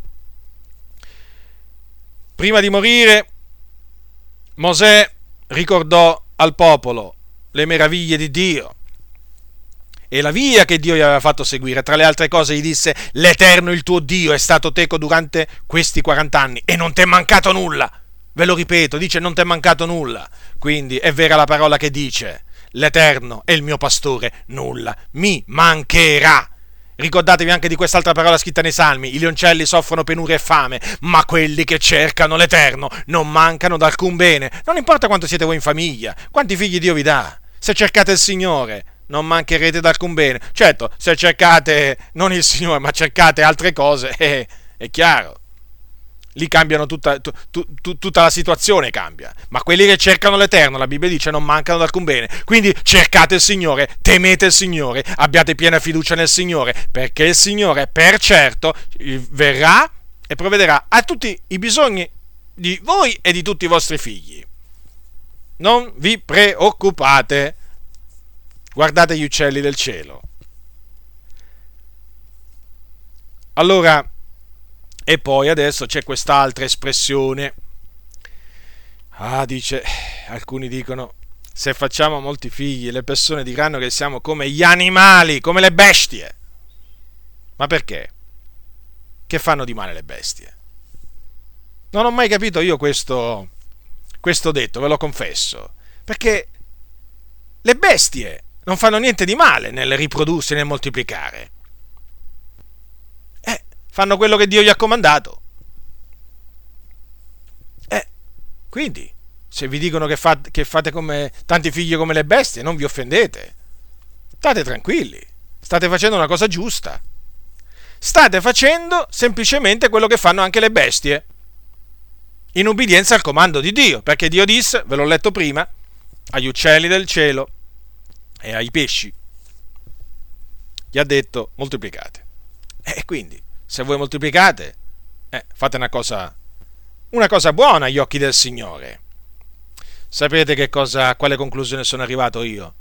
Che ci sono molte bestie più intelligenti di certi credenti. Eppure guardate che be- cioè, l'uomo è più intelligente delle bestie, eh? Perché è vero, Dio ha dotato l'uomo di, intelligen- di un'intelligenza superiore, nettamente superiore a quella delle bestie, proprio è evidente, però guardate, in questo campo, ma in questo campo, nel campo della riproduzione, ma ci sono bestie più intelligenti di certi credenti. Perché le bestie non si preoccupano. Ci sono bestie che hanno più fiducia in Dio di certi credenti, perché le bestie non pianificano. Non esiste controllo delle nascite, loro procreano, basta. Poi Dio provvede loro, loro il cibo, caccia la preda leone, per la leonessa, ciba i piccini dei corvi, fa spuntare l'erba per il bestiame nella campagna e così via. Non si preoccupano loro. Loro moltiplicano, poi Dio provvede. Eh? Invece che cosa si vede tra credenti? Ah, ma se facciamo così, eh, hanno sempre sulla bocca le solite parole. Quindi, se vi dicono così, che voi siete come le bestie, eh, non vi offendete, ma dovete essere contenti perché state facendo una cosa giusta. Eh sì, state facendo una cosa giusta, come stanno facendo le bestie una cosa giusta, stanno moltiplicando. Ora, alla fine di, questo, di questa mia prima confutazione, vi voglio dire solo alcune cose. Certamente per alcuni di voi è la prima volta che avete sentito parlare contro il controllo delle nascite. Forse qualcuno di voi è perplesso Forse qualcuno di voi si sta domandando, ma possibile che non ne ho mai sentito parlare nella mia comunità? Possibile mai? Una cosa così importante, una cosa che rientra nella volontà di Dio. Non ti meravigliare. Ci sono tante, oggi, tante cose oggi che nelle comunità non vengono, non vengono dette. C'è un silenzio assoluto su tante parti del Consiglio di Dio. Ma a voi, a voi, che magari siete nella perplessità vi voglio dire solo alcune parole che disse Gesù un giorno ai giudei. Se uno vuole fare la volontà di lui conoscerà se questa dottrina è da Dio o se io parlo di mio. Con questo termino questa mia prima confutazione. Adesso passiamo, passerò all'altra confutazione, confuterò l'aborto. Sì, perché oggi in mezzo alle chiese evangeliche, in mezzo alla chiesa del Dio vivente, è diventato lecito pure abortire. Allora, ascoltate attentamente ascoltate attentamente queste dichiarazioni, queste dichiarazioni a favore dell'aborto fatte su riviste evangeliche e da eminenti esponenti dell'ambiente evangelico in Italia. Allora, in un comunicato stampa dell'agenzia di stampa NEV del 3, gennaio, del 3 gennaio 2008, quindi molto recente, la signora Letizia Tomassone, che è vicepresidente della Federazione delle Chiese Evangeliche in Italia, la sigla è FCEI, ha affermato quanto segue. L'autonomia riproduttiva delle donne è uno dei diritti umani fondamentali. Non si possono obbligare le donne ad avere figli o a portare avanti gravidanze indesiderate. Un figlio, una figlia sono iscritti nel desiderio della madre che disegna con la creatura concepita una relazione densa di significato e di vita. Quando questo non avviene perché il concepimento è frutto di violenza o di frettolosa superficialità ed errore, la donna deve essere messa in grado di interrompere la gravidanza. Fino a quel momento sono infatti in gioco la responsabilità e la libertà che lei ha sviluppato nella sua vita. Per questo il senso di libertà individuale, che è riconosciuto e considerato oggi in Occidente come il fondamento del diritto civile, fa parte della costruzione della dignità femminile. La donna non è un puro contenitore di vita concepita altrove, è un soggetto libero che crea relazione con questa vita. Negare che l'interruzione di gravidanza si inserisca in questo processo relazionale significa riportare le donne a un obbligo biologico che non ci appartiene più. Per inciso, questa dichiarazione, questa signora Letizia Tomassone, l'ha fatta in risposta alla proposta eh, di un noto giornalista italiano che ha proposto eh, alcuni giorni fa una moratoria per l'aborto e naturalmente la, la Federazione delle Chiese Evangeliche si è preoccupato si è preoccupata per tutto ciò, è subito è insorta, è insorta e ha lanciato, eh, ha fatto arrivare questo comunicato che veramente eh, io, io, fratelli e sorelle, nel leggere queste parole mi sono sentito male, che cosa, mi, mi sento male ancora adesso. Cioè, ma dopo, dopo passerò alla confutazione. C'è una tristezza quando leggo queste, queste, parole, ma così prive di sapienza di Dio, queste, queste parole folli. C'ho una tristezza nel cuore perché. Ma com'è, com'è, com'è, possibile che persone che si dicono evangeliche, che si attengono all'evangelico, parlino in questa maniera? Ma andiamo oltre in un documento dal titolo Bioetica, ricerche e orientamenti, apparso sulla rivista evangelica Protestantesimo, si legge quanto segue. L'aborto è certamente da valutare come fatto negativo poiché consiste nella soppressione di un essere vivente, per quanto non ancora sviluppato né ovviamente autonomo. Tuttavia, non lo si può semplicemente condannare. In base al principio di difesa della vita esiste tutto un contesto in cui il fenomeno si situa. C'è una donna, essere vivente già nato e sviluppato, che alleva nel suo corpo l'embrione. Della sua presenza insostituibile bisogna tenere conto. C'è poi il contesto familiare in cui il bambino nascerebbe e ci sono eventuali malattie e malformazioni. Alcuni sostengono che è meglio nascere comunque che non nascere affatto. Considerando questa affermazione come non convincente, poiché non sufficientemente dimostrata, preferiamo insistere sulla difesa dei diritti di tutti i personaggi coinvolti senza privilegiarne a priori a qualcuno. Consideriamo valido il principio di autodeterminazione della donna ed annettiamo importanza alla globale e complessiva riduzione del costo umano che veniva pagato nel tempo in cui la pratica non era ancora legalizzata nel nostro paese.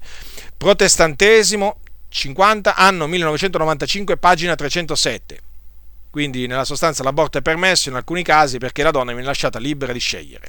Allora adesso nel libro I protestanti all'aborto, scritto da A. Berlendis, è trascritto un ordine del giorno approvato dal Sinodo Valdese e dalla conferenza metodista riunitisi a Torre Pellice, provincia di Torino, dal 30 luglio al 4 agosto 1978, in cui, tra le altre cose, si leggono queste parole. E poiché consideriamo inammissibile l'interferenza di un'autorità esterna rispetto alla coscienza singola, non riteniamo giustificabile una chiusura dei nostri ospedali alla attuazione della legge sull'interruzione volontaria della gravidanza, perché ciò equivarrebbe ad un sostituirsi autoritariamente alla decisione della donna e della coppia che deve essere libera e responsabile. Al contrario, riteniamo che al posto di tale posizione autoritaria, come credenti, dobbiamo attuare il comandamento del portare i pesi gli uni degli altri. Galati 6.2 sviluppando concrete iniziative di solidarietà verso la donna, la coppia, la minorenne, i genitori che si trovano a vivere questa angosciosa realtà. A. Barlendis, I protestanti all'aborto, Torino, 1981, pagina 90 91. Dunque, i valdesi metodisti sono anche loro a favore del permettere in alcuni casi alla donna di abortire.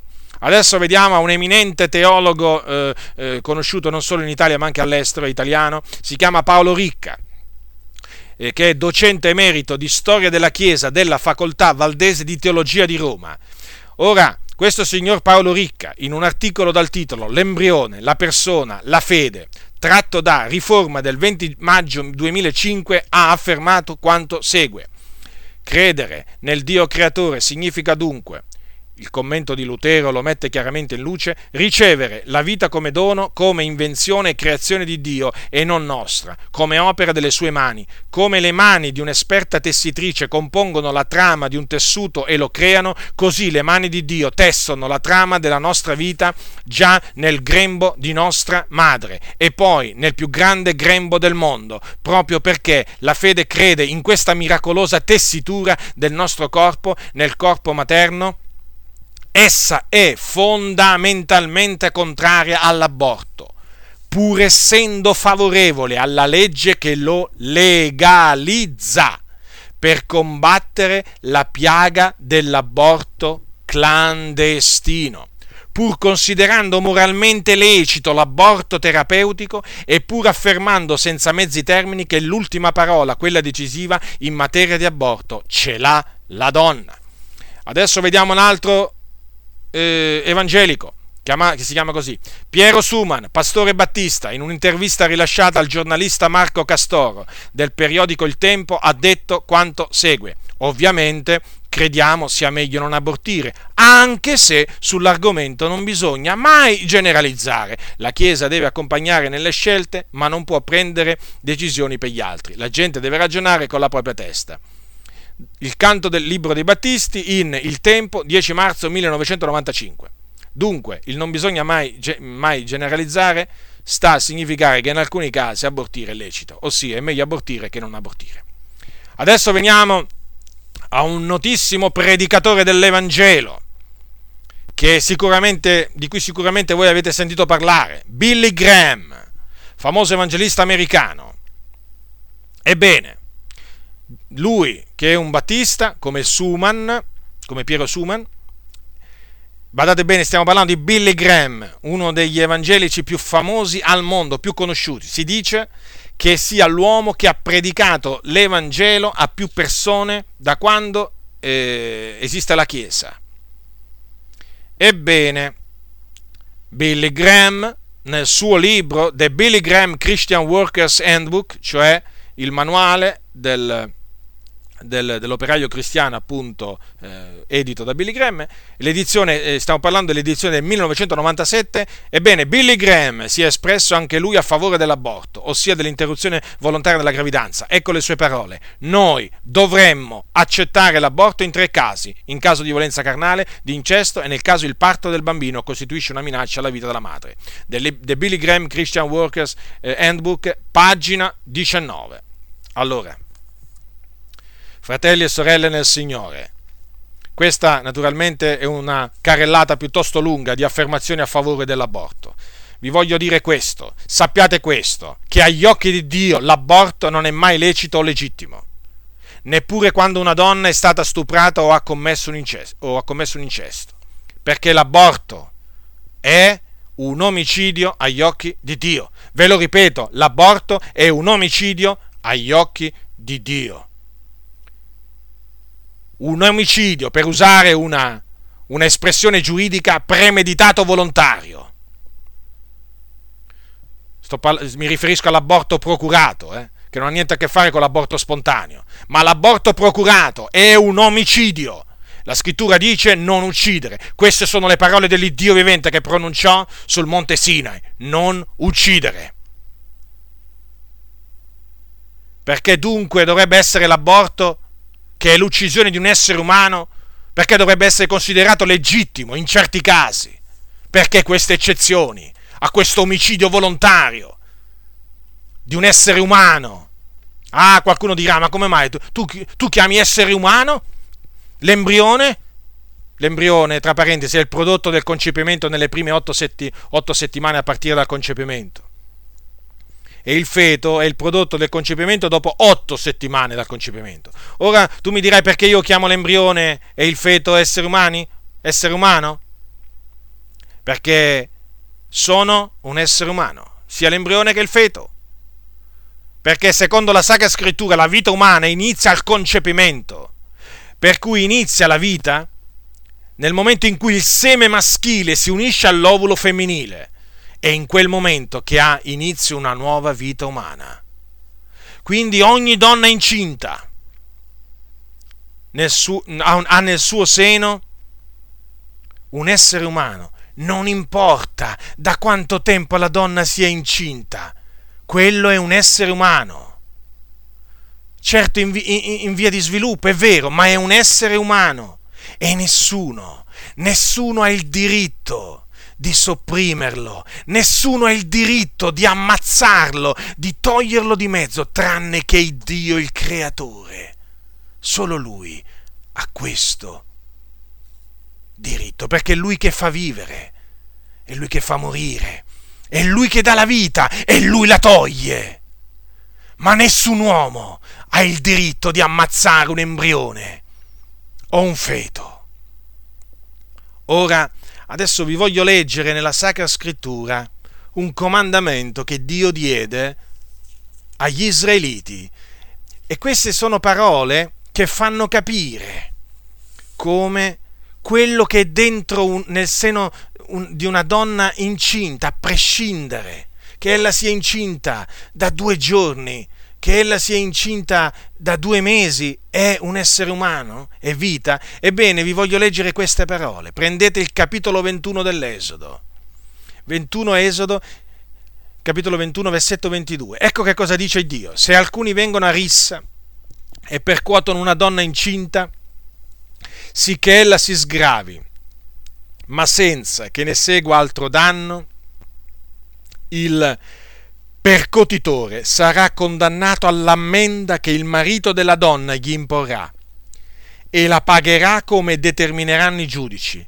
Ma se ne segue danno, darai vita per vita, occhio per occhio, dente per dente, mano per mano, piede per piede, scottatura per scottatura, ferita per ferita, contusione per contusione.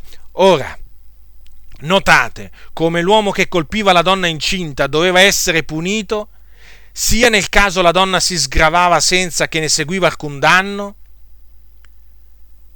quindi nel caso la donna dava prematuramente alla luce un bambino, e, ma anche doveva essere punito sia nel caso che ne seguiva danno. Ma mentre nel primo caso la punizione consisteva in un'ammenda, in una multa che il marito della donna gli avrebbe imposto, al, perco- al, al percotitore. Nel secondo caso la punizione consisteva nella morte del percotitore se il bambino nasceva morto o comunque appunto se eh, il bambino veniva, veniva, veniva ucciso, il bambino che era nel grembo di quella donna. La legge era vita per vita. Ora qui non è che io ho preso questo verso per sostenere eh, la pena di morte eh, per quelli che eh, sono, ehm, sono abortisti, no, no, assolutamente. Io sto prendendo la legge solo per dimostrare come ciò che è nel grembo di una donna, a prescindere da quanto tempo ci sia, è vita davanti agli occhi del Signore. E che chi e che chi eh, reca un danno, re, reca un danno, eh, ma anche chi non recava un danno, lo abbiamo visto, eh, a, a, una donna, una donna incinta eh, era, era, era, appunto passibile di una punizione, che mentre nel caso la donna si sgravava, ma senza danno, eh, era semplicemente una multa, ma nel caso si trattava di morte, c'era vita per vita, la legge era vita per vita. Quindi vedete, chiama vita, vita, chiama vita quella cosa, eh? che alcuni ritengono non essere vita, che non, alcuni ritengono nella loro stoltezza che non sia un essere umano.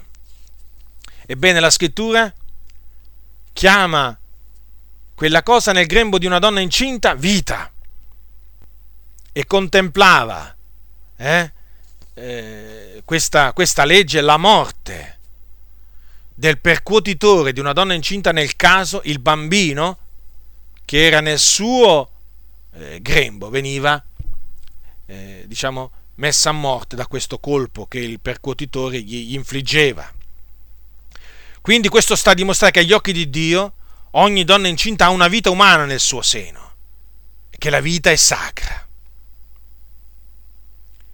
E quindi quel bambino che è nel grembo della donna ha il diritto di venire al mondo, ha gli stessi diritti di tutti gli altri bambini. Oltre a ciò la Sacra Scrittura afferma che è Dio che forma l'essere umano nel grembo della donna. Ho accennato prima quelle parole di Davide, sono scritte nel Salmo, le belle parole di Davide nel Salmo 139, ecco che cosa c'è scritto. Davide diceva a Dio, Salmo 139, versetto 13, poiché sei tu che hai formato le mie reni, che mi hai intessuto nel seno di mia madre, io ti celebrerò perché sono stato fatto in modo meraviglioso, stupendo. Meravigliose sono le tue opere, l'anima mia lo sa molto bene. Le mie ossa non t'erano nascoste quando io fui formato in occulto e tessuto nelle parti più basse della terra. I tuoi occhi videro la massa informe del mio corpo e nel tuo libro erano tutti scritti i giorni che mi erano destinati, quando nessuno d'essi era sorto ancora. Oh, quanto mi sono preziosi i tuoi pensieri, oh Dio! Allora, e Giobbe, Giobbe nel, disse, disse queste parole, chi fece me nel seno di mia madre non fece anche lui, cioè il mio servo? Non ci ha formati nel seno materno lo stesso il Dio? Dunque, ciò che è nel grembo di una donna è opera di Dio. E chi procura l'aborto chi vuole abortire, chi procura l'aborto, chi esegue l'aborto non fa altro che distruggere l'opera di Dio. Si rende colpevole di omicidio, si macchia le sue mani di sangue innocente, perché quello è sangue innocente e Dio chiederà conto di quel sangue a, a coloro che lo spargono. Perché è scritto, il Dio disse queste parole. Dopo che parlò a Noè dopo il diluvio, il sangue di chiunque spargerà il sangue dell'uomo. Sarà sparso dall'uomo perché Dio ha fatto l'uomo a immagine sua. Badate bene, badate bene, ciò che nel grembo di una donna è fatta immagine di Dio, non importa se è in, in via di sviluppo, non importa.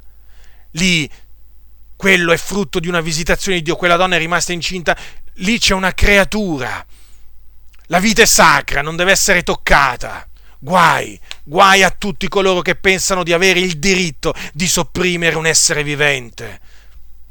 Porteranno la pena davanti a Dio, la pena della loro ribellione. Riceveranno in loro stessi la mercede degna della loro ribellione, perché questo significa ribellarsi a Dio.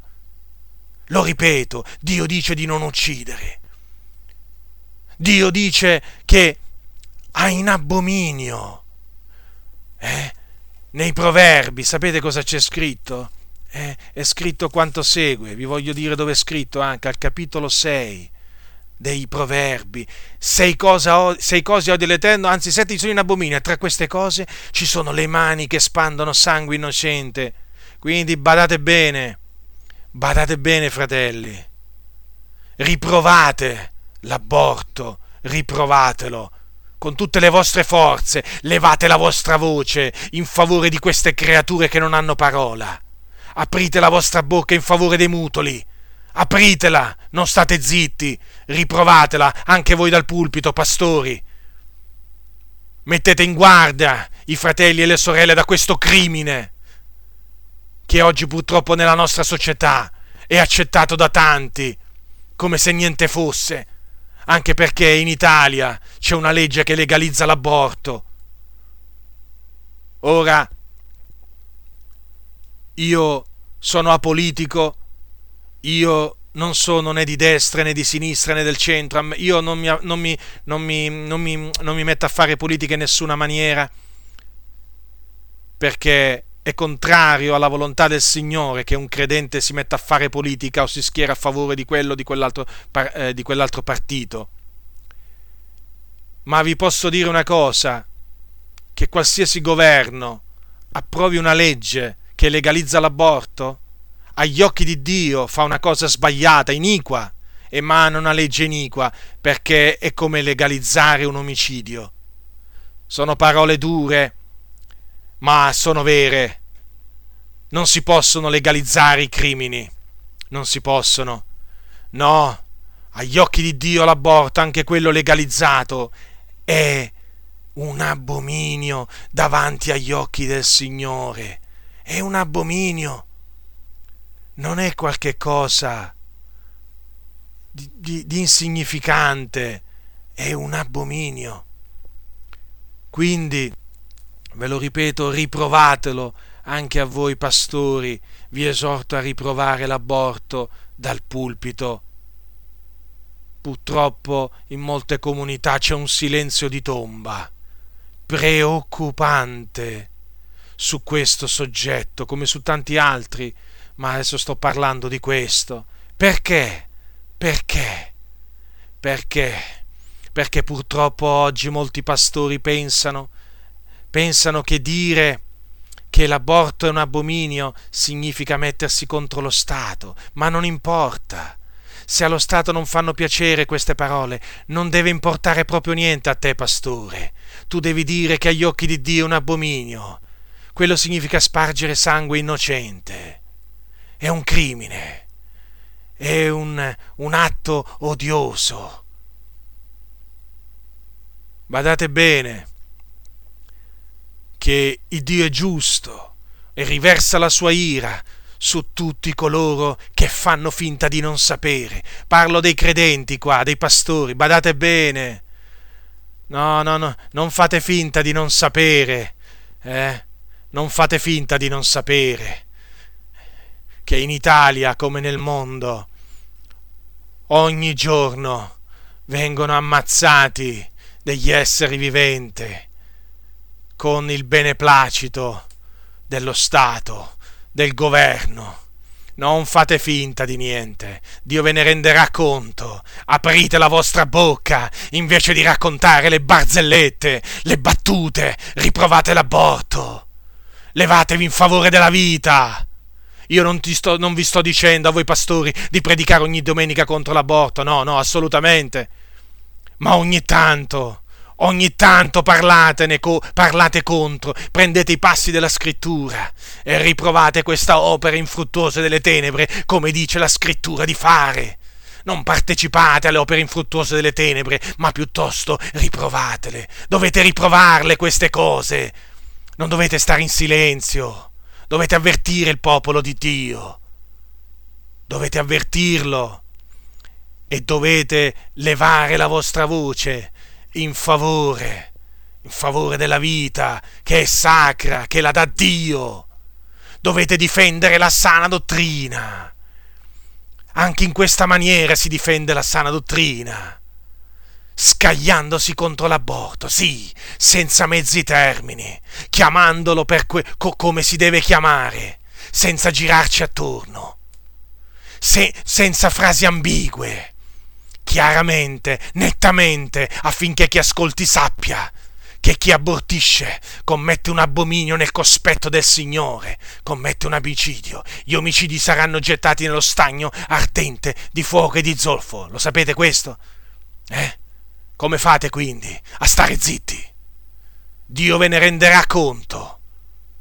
Se voi non aprite la bocca, parlo a voi pastori, e non riprovate l'aborto ora per terminare, per terminare ho un cuore di dire qualche cosa, qualche cosa sulle assemblee di Dio in Italia,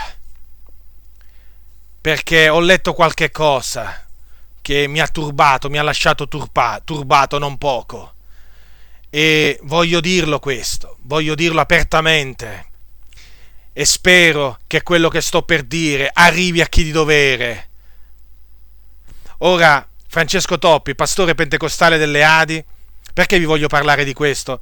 Perché ho letto una dichiarazione ambigua sull'aborto fatta appunto da Francesco Toppi e l'ha fatta questa dichiarazione quando era presidente delle Adi. Ve lo ripeto, nel 1995 l'ha fatta, era presidente delle Adi. Ebbene, Francesco Toppi, ex presidente delle Adi, in un'intervista rilasciata al giornalista Marco Castoro, che è apparsa sul periodico Il Tempo, ha affermato quanto segue. Non siamo favorevoli all'interruzione della gravidanza, ma lasciamo sempre la responsabilità alla persona. L'articolo si intitola Tutte le risposte nell'Evangelo, il tempo 3 marzo 1995. Ora,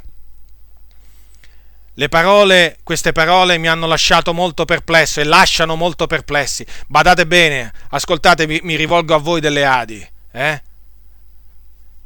A voi delle Adi, pastori e non pastori, queste parole mi hanno lasciato fortemente perplesso e non solo perplesso, mi hanno anche lasciato indignato ma lasciamo sempre la responsabilità alla persona. Ve lo ripeto, ma lasciamo sempre la responsabilità alla persona. Ora, mi rivolgo a voi, badate bene, a voi del Consiglio generale, a voi pastori che non fate parte del Consiglio generale, non importa. Che cosa significa? Ma lasciamo sempre la responsabilità alla persona. Che cosa significa? Significa forse che in casi eccezionali una donna suo malgrado può ricorrere all'aborto? Che cosa significa? Che in certi casi l'aborto non è da condannare? Significa forse che l'aborto che avviene nei termini che la legge italiana prescrive non è da condannare? Fatelo sapere con delle parole chiare che cosa significano queste parole. Perché queste parole hanno fatto indignare tutti coloro che le hanno lette. Tutti! Vi potrei dire tantissimi credenti delle Adi che sono rimasti sbalorditi, indignati quando hanno, letto queste parole. Quindi non sono solo io che non sono membro delle Adi, a essere rimasto perplesso e indignato. Ci sono tanti membri delle vostre comunità che sono rimasti perplessi e indignati davanti a queste parole. Noi vogliamo chiarezza, io voglio chiarezza, perché qui si tratta di una questione molto importante. Ora, io voglio sentire da voi in maniera chiara che voi condannate l'aborto, senza ma e senza però e senza tuttavia. Cioè io voglio sentire, eh? Che la da voi voglio sentire che è un omicidio premeditato volontario in ogni caso, quindi che non ci sono delle eccezioni in cui l'aborto è consentito. Per cui lo Stato italiano con la sua legge che permette l'aborto va apertamente contro la legge di Dio. Dovete dire chiaramente quindi che cosa significa quel ma lasciamo sempre la responsabilità alla persona. Badate, qui non si tratta di ingerirsi negli affari politici dello Stato italiano, lungi da noi fare questo. Qui si tratta semplicemente di riprovare un'opera infruttuosa delle tenebre, come dice la parola di Dio di fare, anche quando questa opera infruttuosa ha il favore dello Stato. Ma ditemi una cosa, ma facciamo, facciamo degli esempi. Poniamo il caso che lo Stato italiano un giorno legalizzi la prostituzione. Che faremo noi credenti? Staremo zitti? No continueremo a riprovare la prostituzione, anche quella legalizzata e non solo quella clandestina. Perché? Perché è un'opera della carne condannata dalla scrittura. Poniamo adesso il caso, per esempio, che un giorno lo Stato italiano approvi una legge con cui riconosce i matrimoni tra omosessuali. Che faremo anche in questo caso? Staremo zitti? No, continueremo a condannare l'omosessualità, anche quella legalizzata dallo Stato, certo. Che importa? Perché questo? Perché la Bibbia chiama l'omosessualità una passione infame, un peccato contro natura e coloro che vi si danno non erediteranno il regno di Dio. Che faremo? A me questo silenzio, questo vostro silenzio sull'aborto preoccupa moltissimo. Perché parlo di silenzio? Perché questa è l'unica, è l'unica volta che io ho letto una dichiarazione vostra eh, contro l'aborto. Ho letto tante vostre pubblicazioni, libri, ma ne, ne ho letti di cristiani oggi. Io non mi, non mi ricordo un articolo in cui voi avete condannato senza mezzi termini l'aborto e naturalmente ci tengo a precisare anche quello legalizzato, cioè non ho mai letto un articolo in cui avete condannato l'aborto in, in qualsiasi circostanza venga, eh, venga, praticato, quindi anche in caso di incesto, anche in caso di, eh, di, violenza, di violenza carnale, anche in caso di malformazioni. Su questo non ho letto nulla e vorrei che Vorrei che voi parlaste su questo, perché è molto importante, non solo per quelli che non fanno parte, fanno parte delle Adi, ma anche per quelli che non, sono, non, non fanno parte delle Adi. Ho parlato con tanti fratelli delle Adi, eh? E alla mia domanda se avessero mai sentito parlare dal pulpito contro l'aborto mi hanno detto mai. E parlo anche di credenti da 30-40 anni nelle Adi. Come si spiega questo? Perché questo silenzio? Che cosa c'è dietro?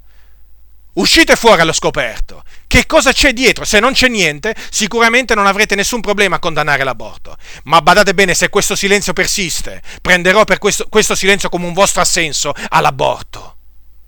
In certi casi, naturalmente. Sì, perché voi dite, noi non siamo favorevoli, ho capito, ma, quel, ma lasciamo sempre la responsabilità alle persone e quello è inquietante. Proprio stamattina ho, parlato con una, con una persona del, eh, della tavola valdese di Torino eh, che mi ha usato, ha usato questo termine, loro sono a, favore, a favorevole all'aborto. Lasciamo la responsabilità alla persona e loro sono a favore. Quindi io voglio un chiarimento e non solo io a volerlo, solo io, tanti altri fratelli. Programmi alla radio, mai sentito riprovare l'aborto? non solo quindi dai pulpiti, non solamente sui, sui vostri giornali, non c'è niente a tal riguardo. Quando, quando chiedo a un, credente, a un credente delle Adi, ma qual è la posizione delle Adi sull'aborto? Non me la sa dire, sì, non siamo favorevoli, però le eccezioni ci sono o non ci sono? È questo che vogliamo sapere. Ci sono delle eccezioni come per voi come ci sono per Billy Graham? Parlate! Così almeno ogni dubbio è fugato. Ora, come si fa a stare in silenzio? Vi dico a voi. Ma come fate a stare in silenzio quando in Italia tanti evangelici sono a favore dell'aborto? Ma avete sentito quello che ha detto la, vice, la, la vicepresidentessa della Federazione delle Chiese Evangeliche in Italia? Ma avete letto, le, vi è arrivata alle orecchie il, il suo comunicato? Parla eh, a un certo punto dice la donna deve essere messa in grado di interrompere la gravidanza. Ora, io vi voglio dire una cosa.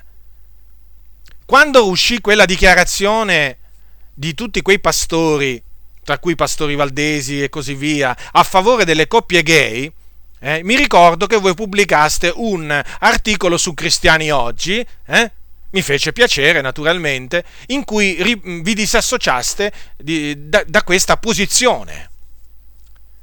Era una posizione naturalmente contraria alla parola del Signore, quella di questi pastori protestanti che chiedevano appunto che eh, bisognava, dicevano che bisognava sollecitare in un certo senso il governo ad approvare una legge a favore delle, delle, delle coppie gay. E voi giustamente su Cristiani Oggi pubblicaste un articolo e, e, mi sembra non solo su Cristiani Oggi, anche sul risveglio pentecostale uscì un articolo con, che condannava e spiegava che l'omosessualità è peccato, è, una, era, era, è un abominio e così via. Quindi prendeste le distanze. Ora, io spero vivamente che voi prendiate le distanze con una dichiarazione netta, con un articolo altrettanto, altrettanto chiaro eh, sull'aborto, la prendiate questa distanza dalla Federazione delle Chiese Evangeliche in Italia. Cioè che voi facciate conoscere non solo ai vostri membri, ma a tutta Italia qual è la posizione biblica sull'aborto. E vi ripeto, eh, aborto in, in, in nessun caso. Non ci devono essere eccezioni. Perché l'omicidio è omicidio. L'aborto è omicidio. Non ci sono eccezioni in cui è permesso abortire. Quindi mi sono rivolto a voi. Spero vivamente che lo facciate per fugare ogni dubbio. Non rimanete in silenzio perché questo silenzio altrimenti eh, equivarrà a un assenso. Dovete prendere una netta posizione. Ma ve lo dico questo perché a me questo silenzio mi turba, questo vostro silenzio, mi turba profondamente. Non è che magari ci sono delle eccezioni anche in questo caso. Anche per voi. Fatelo sapere. Ora, ora, nell'attesa di questa dichiarazione, però voglio fare presente una cosa, un'altra cosa, che mi lascia molto, molto preoccupato, perché non è solo il vostro silenzio, ma c'è anche quest'altra cosa, perché questa frase detta da Francesco Toppi in merito all'aborto, ma lasciamo sempre la responsabilità alla persona, è molto simile a quest'altra sua frase detta in merito al divorzio, poco dopo, nella stessa intervista. Ascoltate. Ecco le parole di Francesco Toppi. Per quanto riguarda il divorzio, lasciamo la responsabilità ai singoli. Ora ve lo ripeto. Qui ci sono due espressioni molto simili. La prima riguarda l'aborto in cui viene detto ma lasciamo sempre la responsabilità alla persona, quindi la persona sarebbe la donna che è incinta. Qui invece, per quanto riguarda il divorzio, c'è la stessa espressione. Lasciamo la responsabilità ai singoli. Ora, cosa significa che le Adi lasciano la responsabilità ai singoli? Perché se noi riusciamo a capire che cosa vogliono dire queste parole in merito al divorzio, c'è buona possibilità di arrivare a, a capire l'altra espressione, ma lasciamo sempre la responsabilità alla persona. Ebbene, spiegherò che cosa, che cosa vogliono dire nel caso del divorzio, le parole lasciamo la responsabilità ai singoli, citando parte di un articolo che tratta il tema del divorzio, presente nel libro La famiglia cristiana oggi. Ed è un articolo che premetto è ambiguo. Allora, innanzitutto questo articolo dice che Gesù definì il divorzio contrario alla volontà e alla parola di Dio. La famiglia cristiana oggi, Adimedia, Roma 2001, seconda edizione, pagina 343, autori vari. E poi viene detto che è impedito ai coniugi cristiani di divorziare. Qui a pagina 343. E poi ancora che a prescindere da elaborate interpretazioni delle parole di Gesù di Matteo 19,9, rimane il fatto, qui comincia il virgolettato da rimane il fatto, che ogni credente debba agire secondo la propria coscienza, confrontandosi costantemente e senza riserve con la parola di Dio, assumendosi in proprio tutte le responsabilità spirituali, morali e sociali che comporta la decisione di un eventuale divorzio. Pagina 344. Dunque, in queste parole si intravede, si intravede, dico, il permesso di divorziare nel caso di fornicazione. Questo però non significa che il credente che divorzia per questa ragione abbia il diritto di passare a seconde nozze mentre l'altro coniuge è ancora in vita. No, questo non è ammesso nelle Adi perché dicono che il matrimonio è un vincolo indissolubile al punto che soltanto la morte può scioglierlo. Questo viene detto a pagina 37 dello stesso libro. Anche nel caso un credente sia sposato con un non credente e il non credente si separa, il credente non ha il permesso di passare a seconde nozze sempre per la medesima ragione. Ma tutto questo discorso che fanno le Adi non esclude, non esclude che ci siano alcune eccezioni. Ecco infatti cosa insegnano le Adi. Comincia il virgolettato.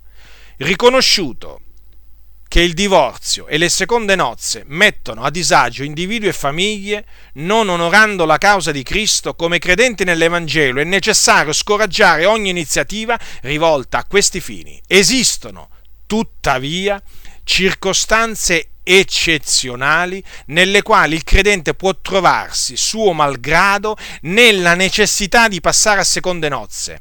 In questi casi ognuno è chiamato ad assumersi in proprio ogni responsabilità davanti a Dio, senza coinvolgere in alcun modo ministri e comunità affinché l'esistenza di tali casi non costituisca un precedente che possa menomare, menomare, ripeto, la testimonianza dell'Evangelo resa dalle chiese.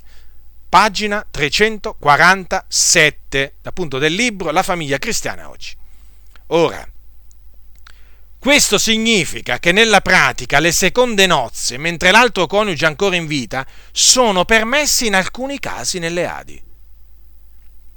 Solo che in questi casi, loro dicono, considerando che il matrimonio non costituisce atto sacramentale, adesso virgolettato, non si ritiene opportuno che la certificazione del matrimonio di divorziati sia effettuata nelle chiese Adi. Fine eh, della citazione. Pagina 347. Per chiarire questo concetto vi dico questo. Allora, le Adi permettono che dei credenti che hanno divorziato prima di convertirsi al Signore, una volta convertiti, si possono sposare non nel locale di culto delle Adi, ma in comune, perché il divorzio è avvenuto da non credenti viene insegnato che chi si converte quando era già divorziato deve rimanere nella situazione in cui era quando ha conosciuto il Signore e cercare di rimediare agli sbagli che hanno provocato il divorzio. Si può adoperare pregando affinché l'armonia tra lui e la sua moglie ritorni, ma se ciò per vari motivi, pers- per vari motivi personali non è possibile, egli è libero di passare a seconde nozze, ma questa volta con un, con un credente. Ripeto, ma questa volta con un credente in municipio però e non nel locale di culto. Dunque, e ci sono diversi, diversi casi, diversi casi che mi sono stati riferiti, che appunto confermano che questo è l'insegnamento. Dunque, tradotto nella pratica, l'adulterio, perché di questo si tratta, dato che il divorzio accompagnato dalle seconde nozze è sempre adulterio agli occhi di Dio. Non è che ci sono delle situazioni, delle eccezioni in cui non è adulterio. Il divorzio accompagnato dalle seconde nozze è adulterio agli occhi di Dio. La scrittura è chiara a tale riguardo. Quindi, in alcuni casi, l'adulterio è permesso nelle Adi. Ora, con tutti questi eh, discorsi, eh, qui no, ma là sì, insomma, avete notato, no? È piuttosto complessa la loro, la loro dichiarazione. Quindi, alla fin fine, il permesso viene dato in alcuni casi ad alcuni divorziati, di pass- cioè divorziati naturalmente che hanno ancora il coniuge loro in vita, viene concesso loro di passare a nuove nozze e questo è adulterio agli occhi di Dio. Ora, ecco, adesso venga al punto. Siccome Toppi ha detto che alla donna lasciano sempre la responsabilità, cioè, mm, meglio dire eh, letteralmente, ma lasciamo sempre la responsabilità alla persona. Allora, vuole forse dire che, adesso uso le loro stesse parole sulle seconde nozze prese dal libro La famiglia cristiani oggi, adattate. Allora, ripeto, vuole forse dire che pur non essendo favorevoli all'aborto, Esistono tuttavia circostanze eccezionali nelle quali una donna può trovarsi suo malgrado nella necessità di abortire? In questi casi la donna è chiamata ad assumersi in proprio ogni responsabilità davanti a Dio, senza coinvolgere in alcun modo ministri e comunità, affinché l'esistenza di tale caso non costituisca un precedente che possa menomare la testimonianza dell'Evangelo resa dalle chiese? Vuole forse dire questo? Io vi confesso vi confesso che a rigor di logica, a rigor di logica, la spiegazione di quelle parole, ma lasciamo sempre la responsabilità alle persone in merito all'aborto, parrebbe questa, ripeto, parrebbe questa qua, ma aspetterò, aspetterò cosa diranno a tale riguardo, fino a che non diranno, fino a che non diranno chiaramente che cosa pensano dell'aborto, in ogni caso mi rimarrà mi rimarrà questo forte dubbio. Naturalmente dubbio scaturito da parole ambigue, frasi ambigue. Quindi adesso a voi la parola, fratelli delle Adi. La grazia del Signore nostro Gesù Cristo sia con tutti coloro che lo amano con purità incorrotta. Amen.